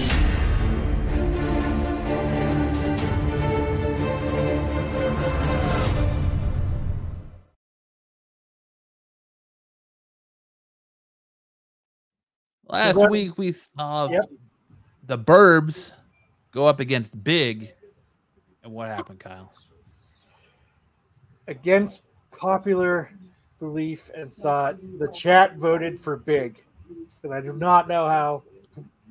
So this week we're doing Dragnet versus Big, and I'm gonna have to say Dragnet Dragnet kills Big. What do you I guys still go thoughts? big. Damn. Still gotta go big. I'm going with Dragnet. Oh, we got so we got two for Dragnet, we got two for Big. Sticks Boy still voting for the Burbs, which I agree with Sticks Boy. But anyone else? Dragnet. So we got three for DK, yeah, Dragnet. two for Dragnet. There's three Dragnet. Come on, Dragnet. Like Dragnet. Your mom. We got another one for Big. or big. Big? They're at a tie. Dragnet's just a great movie. It's a rendition of it. Dan Aykroyd and Tom Hanks. Both Stumbling says the killer. Burbs. You're out of here, stumbling. Your mom, Joe who- Doolin who's not in the Big. chat, picks Big. Damn. So big is Your mom picked Big lead. too. So big it is. Big's still going. Damn. Eric Williamson didn't pick Dragnet. You should kick him out of the chat. Claire says big. Damn it. Someone Damn says it. Dragnet again. Turner. and Eric Hoover Williams were- says big. Epic Evans says big. Yep. Joe Doolin said trying I'd to take avoid Turtle twi- and vote Hooch over. Dragnet. I almost did that. Oh, we got Dragnet and we got Dragnet. I still think Big's got it. Big. Uh, I think I think Dragnet's uh Adam does Dragnet. TK TK. Dragnet's coming back. It's, I think Dragnet's. I'm pretty sure Dragnet's in the lead now. Oh, hands down, Big. You can't vote twice. Dragnet. Yeah, Tyson says the Burbs was Rob, but I'll have to say Dragnet. Uh, It's just super close. it is. We're actually gonna have to actually physically go back and fucking count. So My count is eight dragnet, six big. Yeah. Uh, we- We got another Big coming in. Big. So eight and seven. Ah, come on, Dragnet people. We got a neck. Oh, I didn't knock. see uh another big. I think we're tied right now, eight and eight. Joe Doolin says Bachelor Party Dragnet. Absolute Geek says big. You, can't vote twice, my friend. Yeah, all right. I, we're at a tie here. Or Adam Adam says big. just Made it. Damn, he in changed favor his of big. vote. Demar votes for big. Oh, he's 57. I got it. I thought I thought he was voting for Dragnet. Okay, so what are we at now? I think Big's got I think it. we're at Big. nine. Big, Hartman eight, says big. Did Hartman vote twice? I'm not seeing a second vote for Hart- from Hartman. I think that's his first vote. So what are we at now? I think uh, Keep ten to eight in favor of big. Damn it. Damn it. Okay, so Come on, Dragnet fans. I The, the know. fucking pagan Dragnet- dance. Don't forget the pagan dance. And the Virgin Connie Swail. He's only 40% present tonight. what a dick. All right, so I guess Sam Sam sneaks says big. I guess Big's taking the lead. I guess big wins. Big All over Dragnet. I'm dude, go I'm gonna this have to find a good movie that's gonna overturn Big. Looks like Ish is recounting the votes. I- Ish is, Good. Ish is, is calling for a recount. So it looks like Big was is stays on the board for yet another week. Hartman says three ninjas. Three ninjas. I'm gonna have to pick a better Forrest movie. Gump. Gonna have Something to like pick a better movie to uh Lee Rogers said I'd vote Turner Hooch over Big.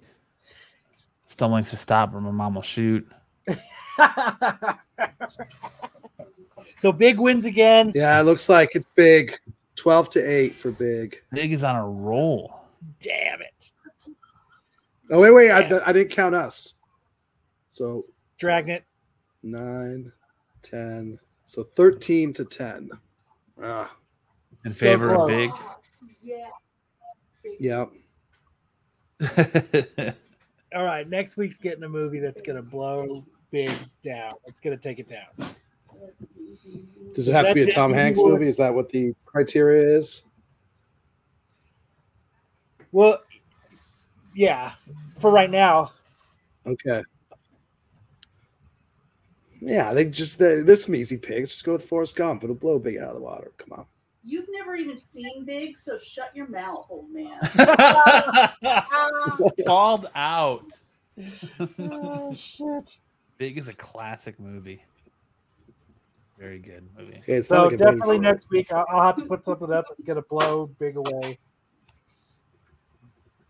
So Forrest Gump.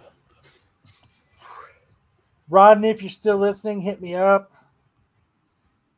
about that uh about that uh, Batman Adventures 12 book. And I think that's it. Big wins. That Got it in the show, yes. right? Uh, Big win holds on for another week. Sam was so quick to get out of here. He didn't give us any dodgeball updates. They play with foam balls. Real the Burbs lost to Big. rubber balls. Low. The Burbs lost to Big. So the Burbs beat Tremors, but then lost to Big. So Rubber balls. thank you, Lee, for hanging out. Thank you, everybody in the chat, for hanging out. Yeah, uh, Eric, I got you, bro. I'm just waiting to whenever I find my way up to Ish's store because I live in the West Valley and he's got to be in Scottsdale. So maybe I'll just mail it to him. Fuck it.